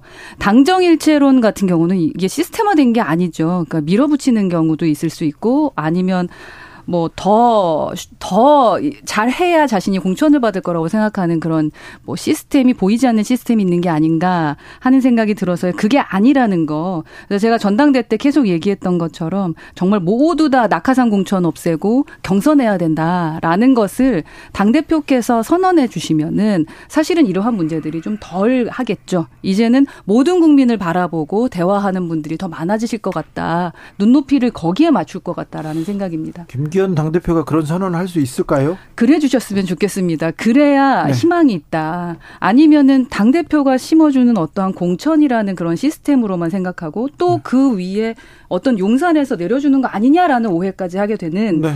이러한 불안 뭔가 어색한 아슬아슬한 이 시스템을 빨리 깨줘야 된다라고 생각합니다. 네. 불가능할 거라고 봅니다. 낙하산 공천 안 됩니다. 음, 불가능하죠. 왜 그러냐면 이번에 징계권을 보더라도 태영호 의원 같은 경우에 통상적으로 이게 징계 자격정지 1년 이상은 나와야 돼요. 또 오늘 아까 전 이준석 대표 같은 경우에는 양두구이란 말 하나 했다고 1년 내 자격 정지를 했는데 이번에 김재원 1년, 음. 태영호 3개월 이것도 좀 말도 안 되죠. 거 아닌가. 그러니까 그 말도 안 되는 이유가 지금까지 국민의힘 지도부가 이진복 정무수석이 아, 그런 발언을 했다라고 많은 분들이 의구심을 갖고 의문을 갖고 있잖아요. 그럼에도 불구하고 그에 대해서는 한마디도 안 하고 무조건 태용호 의원만 어, 징계를 하겠다고 하는 거죠. 그리고 태용호 의원이 혹시라도 1년 이상의 자격정지가 되면 총선 출마를 못하니 어떻게 하겠습니까? 사실 좀 그대로 다 폭로할 가능성이 있잖아요. 그 폭로를 못하게 하기 위해서 이틀 동안 시간을 주고 최고위원 사퇴를 하게 한 다음에 결국 국민의힘에서는 여전히 김기현 대표가 저는 윤석열 대통령의 눈치를 보고 있다고 생각하고 허은하 의원님이 기대한 대로 김기현 대표님이 하시기에는 말씀하신 대통령제 또 1년밖에 지나지 않은 예, 강한 힘을 아직 갖고 있는 대통령제 때문에 아직은 힘들 것 같고 최고위원 보궐 있지 않습니까? 어떻게 되는지 저 궁금합니다. 출마하시나요? 그러니까 앞으로 아직 앞으로의 얘기를 좀 하고 싶은데 저희가 좀 바꿔 나가야 될것 네. 같다라는 생각이고요. 그리고 윤리위 같은 경우는 독립기관으로서 바로 서야 된다. 그래야 존중받고 결과에 대해서도 인정받을 수 있을 것 같다라는 생각인데 위원장 자체가 정치적인 해석을 하- 할 것이다라고 말씀하셨던 그 부분은 정말 너무 놀라웠고 그렇기 때문에 누구는 정치적 사형 선고를 내버- 내려버리고 누구는 3개월을 해서 뭔가 이상하다라는 생각을 하게 한 이 자체는 아주 큰 저는 실수라고 아주 문제점이라고 생각을 합니다. 네. 이제 정치 전반에 대해서 몇 가지 여쭤볼게요. 그 본격적으로 이- 네, 답답하신가 봅니다. 여쭤보기 전에 음, 조국 전 장관 출마설에 대해서는 어떻게 생각하십니까? 김한규? 저는 아마 강훈식 의원님이 말씀을 하셔갖고 예. 얘기하신 것 같은데 강훈식 의원님 그냥 원론적인 얘기다. 누구나 뭐 원하면 공천 신청할 수 있다. 어, 현행 뭐 규정상 금지되어 있지는 않다 정도로 얘기한 거고요. 오늘 조국 전 장관의 뭐 딸 같은 경우에는 전혀 관심이 없다고 SNS에 다 얘기를 했더라고요. 그래서 괜히 우리가 이분들을 소환할 필요는 없다라고 네. 생각합니다. 뭐 출마하는 건 본인 자유죠. 네. 예, 그리고 그거를 판단하는 것은 국민이 하실 테고 어떠한 판단을 받게 되실지 궁금하고 그러나 염치가 있다면 어, 안 나오시는 것이 더불어민주당에도 더 나- 나은 게 아닌가 하는 생각은 듭니다. 염치라고요? 저는 사실 이 국회의원이 될 때 가장 큰 영향을 미쳤던 분이 조국 장관입니다. 조국 정 장관이 그 공정을 흔들어 놓는 걸 보면서 내 아이가 너무 걱정되고 어 우리 그 후배들이 걱정이 정말 많이 됐거든요.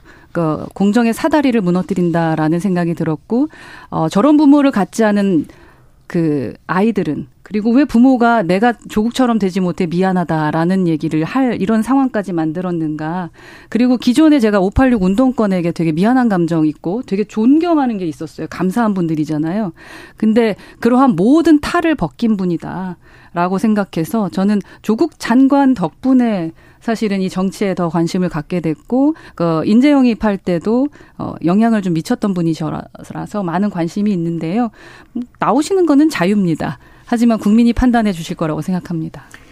어, 조국 장관에 대해 전 장관에 대해 서은하 의원님처럼 말씀 생각하신 분도 있고 말씀하신 분도 당내에도 있습니다.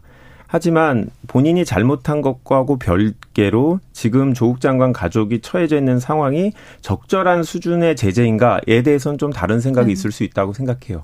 저 같은 경우도 정치를 하면서 어, 조국 전 장관을 보면 약간 두려울 때가 있어요. 아, 나도 권력에 비판적인 얘기를 하면 아니면 검찰에 대해서 비판적인 얘기를 하면 나만이 아니라 나의 가족, 나의 동생까지도 수사 선상에 오를 수도 있구나.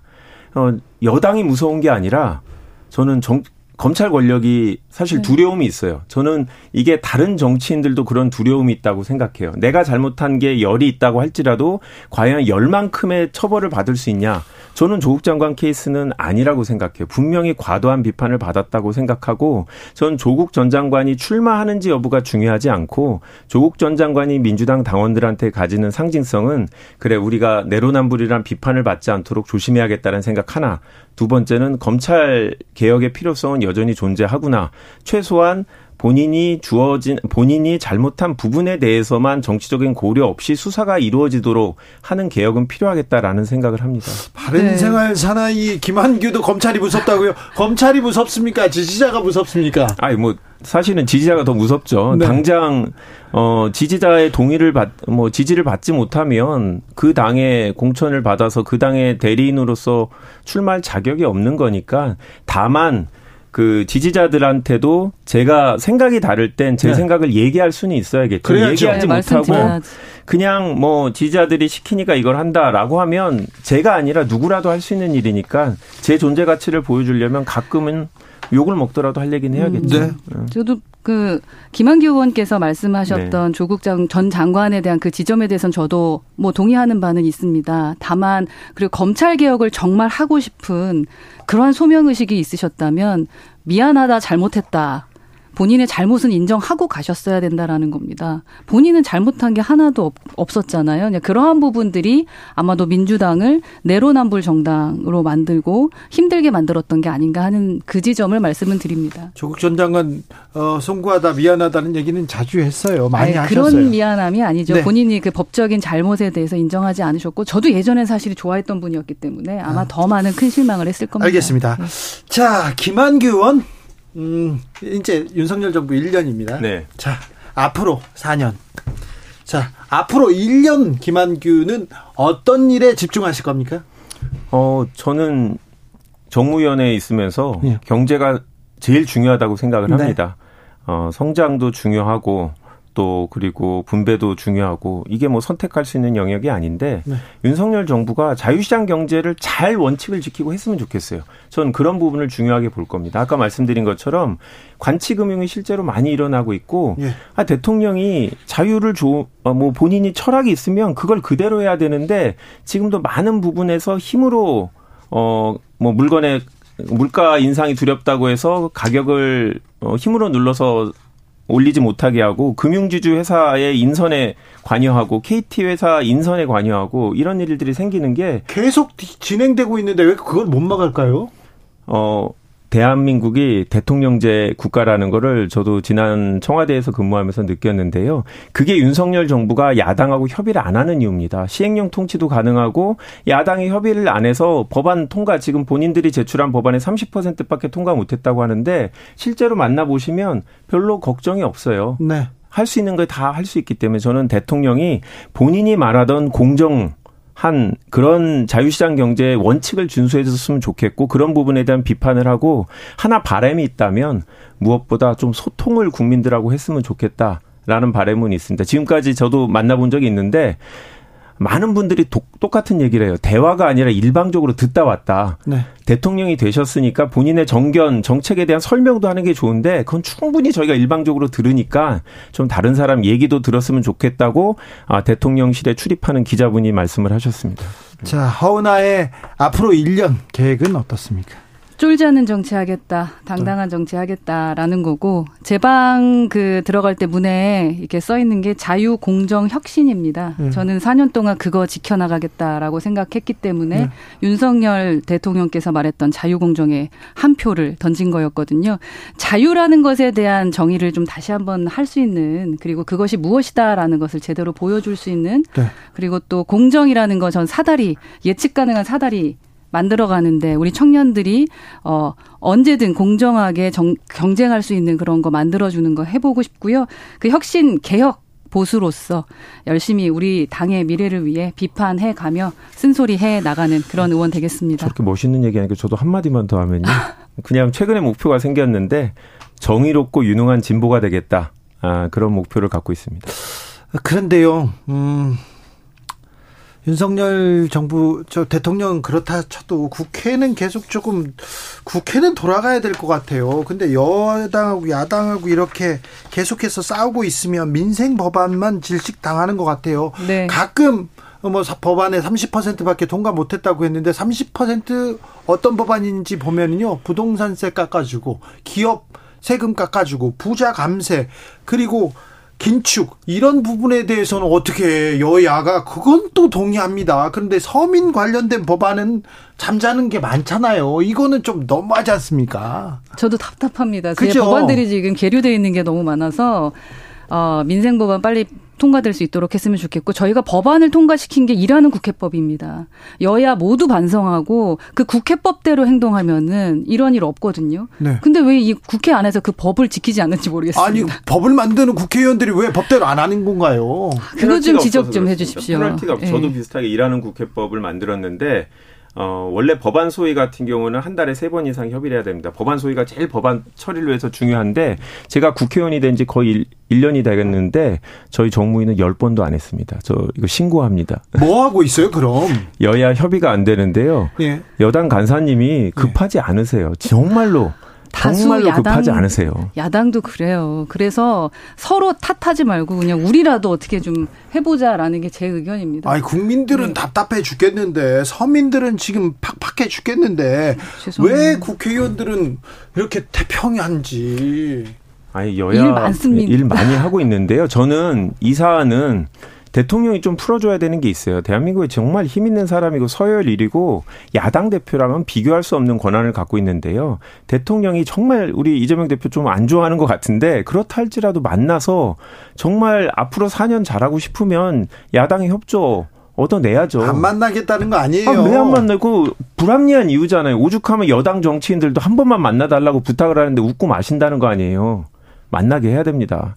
아니 본인이 목마르면 우물을 파야죠. 그냥 야당이 협조 안 한다고 이렇게 4년 더 지나고 나서 야당 때문에 잘 못했다 이렇게 얘기하셨고 끝낼 거예요. 목이 안 말라요. 맥주 마시면 된다고 하는 분이시고요. 또 어, 떻게 할 거예요? 여야 협치, 정치 복원 어떻게 하실 거예요? 우선 이제 원내 대표들이 새로 생겼으니까 네. 새로운 원내 대표들이 여야 협치하는데 좀 힘을 썼으면 좋겠고 네. 아까 말씀드렸지만 민주당이나 국민의힘이나 그 공천이 문제입니다. 그 공천에 대해서 제발 투명하게 하자. 상향식 공천, 낙하산 공천 없이 경선한다 하면 모두 다 일 열심히 할 수밖에 없습니다. 왜냐? 줄 서야 되는 게 기득권이 아니고 권력이 아니고 국민이 되기 때문이거든요. 그래야 되는데 공천 앞두고 있으니까 또 거꾸로 갈 가능성이 좀 커요. 두 제- 분들은 좀 제대로 가는 의원들에게 힘을 실어 주십시오. 그렇게요. 네. 두 분들은 좀 네.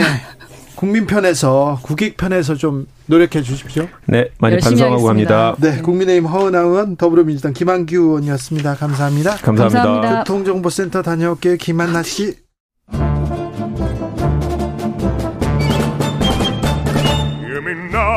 여기도 뉴스 저기도 뉴스 빡빡한 시사 뉴스 속에서 가슴이 답답할 때 네, 휴식을 드리는 시간입니다. 오늘도 맛있는 책을 만나보겠습니다.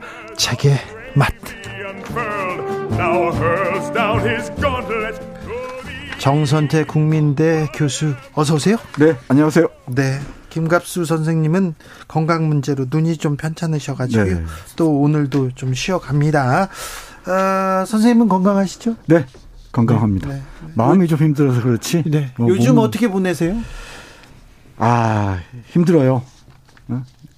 늘 말씀드리듯이 네. 하염없이 걷고 네. 뭐책 보고 네. 학생들 하고 열심히 공부하고 네. 그게 일이죠.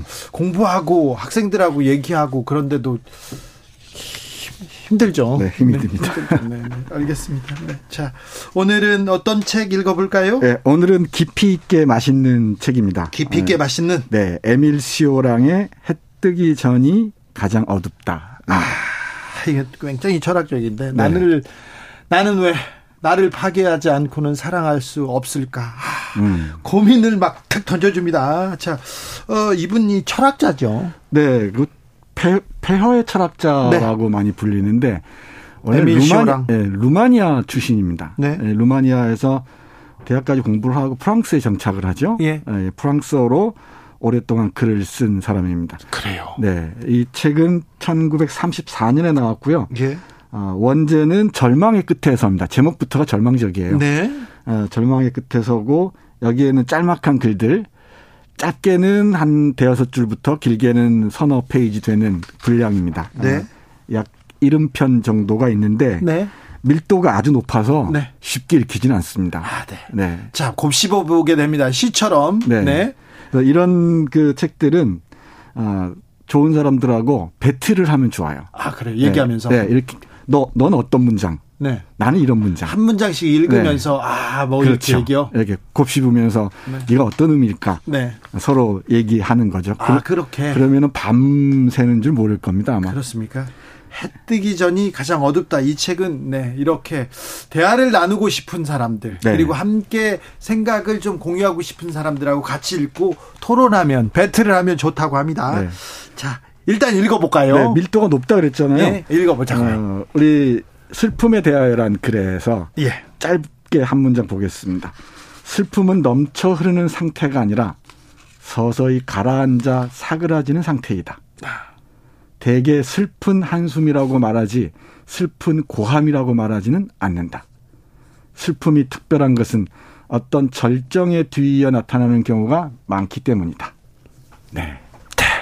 슬픔은 어, 넘쳐 흐르는 상태가 아니고 서서히 가라앉아 사그라지는 상태라고 네. 합니다. 이 슬픔의 미학을 이렇게 깊이 있게 얘기하는 것도 만만치가 않습니다. 이분 좀 염세적이에요. 네. 근데 폐허의 철학자라고 얘기한다 그랬잖아요. 네. 염세적인데 세상에 대한 뭐 깊은 회의, 예. 절망이 있었던 것 같습니다. 그럼에도 곳곳에서 이 유머나 있음을 어, 웃음을 잃, 잃지는 않습니다. 네. 아침부터 저녁까지 무엇을 하십니까? 이렇게 물어보고는 내 자신을 견딥니다. 이렇게 얘기합니다. 이건 딱 와닿죠. 네. 어, 어, 아침부터 점심까지 저녁까지 뭐 하십니까? 물으면 네. 요즘 제가 그렇습니다. 그렇습니까? 그저 견딥니다. 저도 예. 그런데 오늘도 무사히가 저의 지금 지금 주제어가 된지 음, 지금 음. 3년째 됐습니다. 그렇군요. 네. 하나 더 볼까요? 예. 어, 함께 보면 더 좋은데 동정심의 오만함.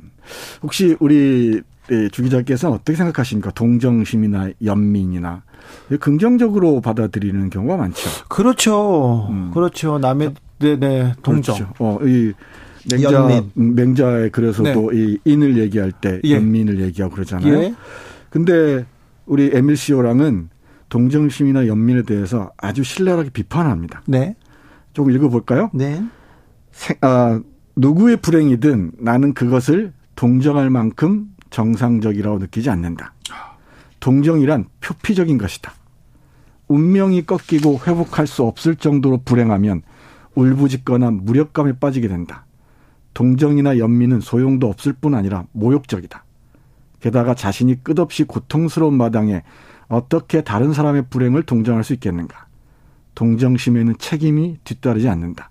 그래서 흔한 것이다. 다른 사람의 고통 때문에 죽은 사람은 없다. 우리를 위해 죽었다고 주장한 사람은 죽은 것이 아니다. 죽음을 당한 것이다. 뭐딱 와닿지 않습니까? 네. 이 동정은 자신의 우월감을 확인할 때 베푸는 경우가 많죠. 네. 예, 이, 그, 에밀 시오랑은 동정감에는, 동정에는, 예, 책임이, 책임감이 따르지 않는다 그래요. 이례적으로 그치기가 쉽죠. 네.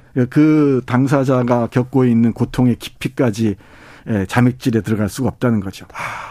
시- 신용으로 끝나면서 자신은 안전하다는 어, 확인, 자기 확인 네. 선에서 끝나고 마는 경우가 많죠. 네.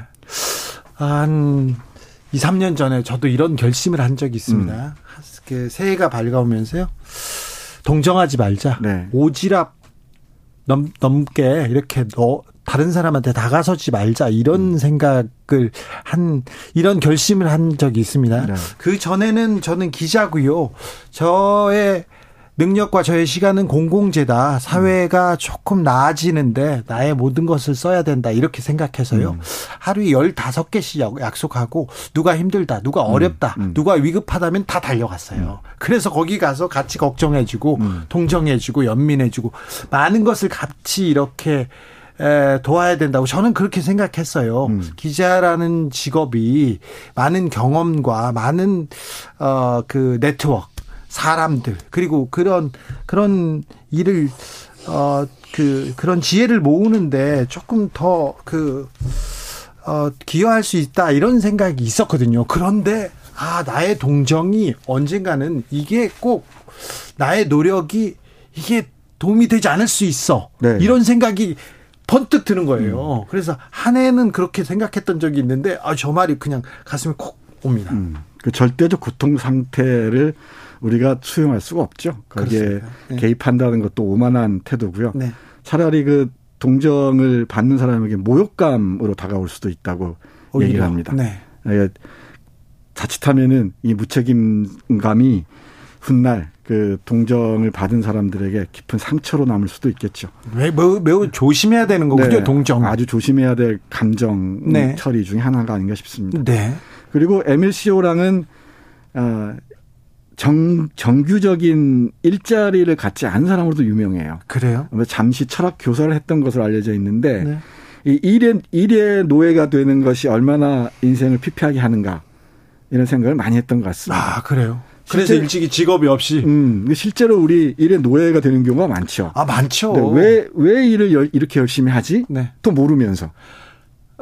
우리나라 사람들은 특별히 그렇습니다. 네. 지나치게 열심히 일하고 그래요. 지나치게 직장과 일과 모든 거에 나의 모든 것을 그냥 다 쓰는데 가끔 가엾기도 합니다. 저 조차 마찬가지예요. 음, 그리고 한참 지나고 나서야 내가 왜 이렇게 일만 하고 살았지? 한참 지나고 네. 나서 내가 했던 일 그게 음. 그렇게 중요했었나 그렇게 고민하게. 그래요. 그런, 그런 경우가 많습니다. 네. 해서 우리 에밀 시오랑은 일은 타락이다. 라는 글에서 네. 이렇게 얘기합니다. 네. 들어보시죠. 우리는 일반적으로 인간이 되기 위해서 너무 많이 일한다. 일이란 쾌락의 탈을 쓴 저주이다. 일에 대한 집념으로 온 힘을 다해 일하는 것. 아무 가치도 없는 노력에서 기쁨을 찾는 것. 끊임없이 노력하는 것만이 자아를 실현하는 방법이라고 생각하는 것. 그것은 이해할 수 없는 언어 도단이다.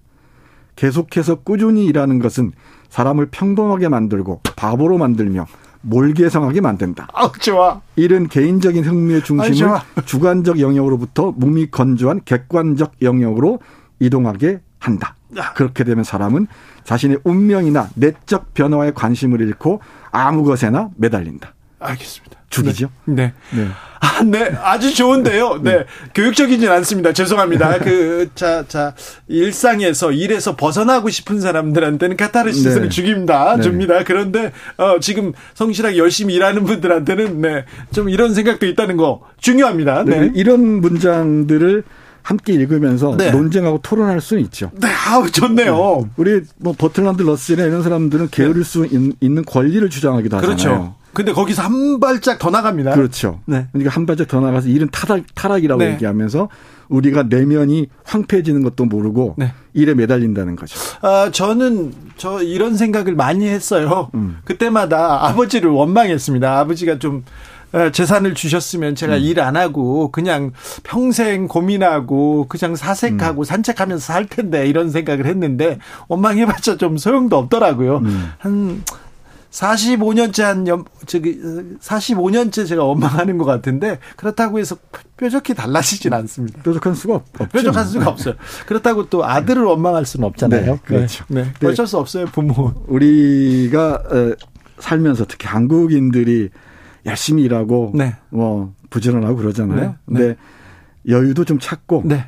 자신을 위해서 배려하면서 게으를 수 있는 권리도 조금 그렇죠. 주장하고 나를 좀 되돌아보고 좋겠어요. 그랬습니다. 네. 7007님. 주 기자님 이상해요. 뭐가 그렇게 좋으세요? 얘기하는데 우리나라 사람들은 지나치게 성실하고 지나치게 열심히 삽니다. 음. 아침부터 저녁까지. 그리고 일에 그 영혼을 다 이렇게 갈아 넣으면서 너무 열심히 사는데 음. 중간 중간에 쉬어도 되고요. 중간 중간에 나를 쳐다보고 나를 위해서 뭔가를 해도 된다는 그런 얘기입니다. 제가 네. 보기에 네. 그 한국인들에게 가장 그 필요한 덕목이기도 해요. 그렇죠. 그러니까 자신에게 선물을 주는데 인색한 것 같아요. 그러니까. 네, 자신의 내면이나 자신의 삶에 이, 여유를 주고 선물을 그렇죠. 주는데 왜 이렇게 인색할까 모르겠어요. 그래서 내가 얼마나 소중하고 음. 얼마나 훌륭했는지 좀 한번 생각해 보자고요. 어렸을 때, 어렸을 때 일어나기만 했고 걷기만 해도 경이롭고. 소- 그렇죠. 네. 그렇죠. 아장아장 걷기만 해도 얼마나 박수를 받고 경이롭고 얼마나 네. 위대한 존재였어요. 근데 좀 서- 커가면서 너무 자기는 뭐 나는 안 돼. 나는 자꾸 왜소해지고. 네, 네. 소외 네. 당하고 왜소해지는 것 같은데 그러지 말자고 하는 겁니다. 음. 내가 중요하고 나한테 좀 하자고요. 아름다움에 관한 글도 있습니다. 네, 좋습니다. 이 아름다움의 마법이라는 제목인데요. 네. 읽어보겠습니다. 사람은 행복에 근접할수록 그만큼 아름다움에 민감해진다. 네. 아름다움 속에서는 모든 것이 나름의 존재 이유와 균형 그리고 정당성을 갖는다. 아름다운 대상은 있는 그대로 느껴진다. 한 폭의 아름다운 그림이나 경치를 바라볼 때 우리는 눈에 보이는 그대로 외에는 다른 상상을 하지 못하고 몰입한다. 세상이 아름답다고 말하는 것은 세상이 있어야 할 그대로 있다고 말하는 것이다. 그때는 모든 것이 찬란하기만 하고 조화롭기만 하며 부정적인 측면까지도 그 매력과 광채를 강조하기만 할 뿐이다. 핵심은 이거죠. 행복에 근접할수록 아름다움에 민감해진다 그럽니다. 예. 자신의 만족도랄까 자존감이 높아질수록 네. 아름다움에 민감해지고 그렇죠. 예민해지면서 많은 대상들, 풍경이든 뭐 사람이든 동물이든 어, 아니면 풀한 포기 꽃한 송이든 거기에서 이 아름다움을 발견할 수 있다는 그렇죠. 거죠. 네. 그러니까 여유나 행복이 없을 때는 네. 그 아- 아름다움에 반응할 아, 이 여유가 없는 거죠. 그렇죠. 아, 그러니까 아름다운 게 있어도 못 알아보거나 네. 모르고 살죠. 그렇죠. 모르고 살죠. 네. 네. 아, 꽃이 예쁜지 음. 아, 바람이 좋은지 나무가 색이 변하는 게 그렇죠. 얼마나 아름다운지 모르고 살죠. 네. 제가 글쎄요, 나이 얘기 될지 모르겠는데, 나이가 조금 먹기 시작하면서부터는 안 하던 짓을 하기 시작합니다. 어떤 꽃을 보고 꽃을 사진 찍고, 네. 그걸 모으고 예. 하는 일을 하고 있어요. 네. 그러니까 이 산책하다가 들꽃들 있지 않습니까? 네. 예쁜 꽃들. 눈에도 잘 보일 듯 말 듯한 꽃들이란 말이에요. 네. 그걸 찍어서 크게 보고 하면은, 아, 그게 얼마나 예쁘고 네. 신비로운지. 네. 네, 그런 게 보이는 모양입니다. 이게 그러니까요. 세, 세월이 알려주는 것 같아요. 네. 저는 나무 세계의 변화를 맞아요. 쳐다보기 시작한 게 지금 한, 한 3, 4년밖에 안 됐어요. 한 3년 된 것 같아요. 음. 아, 그리고요, 바람이 좋은 거. 네. 네. 바람도 그때 그때마다 다 다르죠. 네네. 네. 하늘 보기 시작한 것도 마찬가지고요. 가끔 서서 하늘을 봐야 됩니다. 어, 또, 한 구절만 더요. 한 구절만 더 할게요. 눈물이 뜨거운 것은 아, 눈물이 뜨거운 것은 고독 속에서 뿐이다. 죽는 순간 친구들에게 둘러싸이고 싶어하는 사람은 두려움 때문에 마지막 순간을 과감히 맞이할 능력이 없는 사람이다. 중요한 순간 자신의 죽음을 잊으려고 하는 것이다. 그들은 왜 용기를 내어 문을 걸어 잠그고 맑은 정신과 무한한 두려움 속에서 그 공포를 감수하려 하지 않는 것일까? 그러니까 끝까지 혼자 견뎌야 한다는 것. 앞에서 얘기했었잖아요. 네. 하루 종일 뭐 했느냐? 네. 나를 견뎠다 그러잖아요. 네. 이 진짜 눈물은 그 고독 속에서, 진짜 뜨거운 눈물은 고독 속에서 네. 마지막 순간에 내 삶의 마지막을 맞이할 수 있을 때 네. 흘리는 눈물이 가장 뜨거운 눈물이라고 얘기를 합니다. 알겠습니다. 아, 좀 마지막엔 좀 희망적인 거 좀 읽어주시지. 교- 아, 왜 그러세요, 교수님? 네.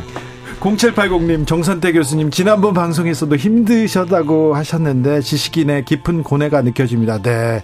정선태 선생님 볼 때마다 이 고뇌가, 깊이가 느껴집니다. 네. 글쎄요. 이 해뜨기 전이 가장 어둡다 말고도 독설의 팡세나 태어나는 것의 불편함에 대하여 같은 자- 이 에밀 시온의 책이 번역돼 있습니다. 네. 서점 가셔서 구하셔서 이 좋은 사람들하고 문장 하나씩 골라서 얘기하면서 네. 밤을 지새워 보시길 바랍니다. 빨리 읽어야 됩니다. 네. 좋습니다. 해 뜨기 전이 가장 어둡다 읽었습니다. 아, 정선태 선생님, 감사합니다. 네, 고맙습니다. 아, 지금 흐르는 노래는 산울림의 불안한 행복입니다. 정선태 선생님의 신청곡입니다. 저는 여기서 인사드리고요. 내일 오후 5시 5분에 돌아오겠습니다. 지금까지 주진우였습니다.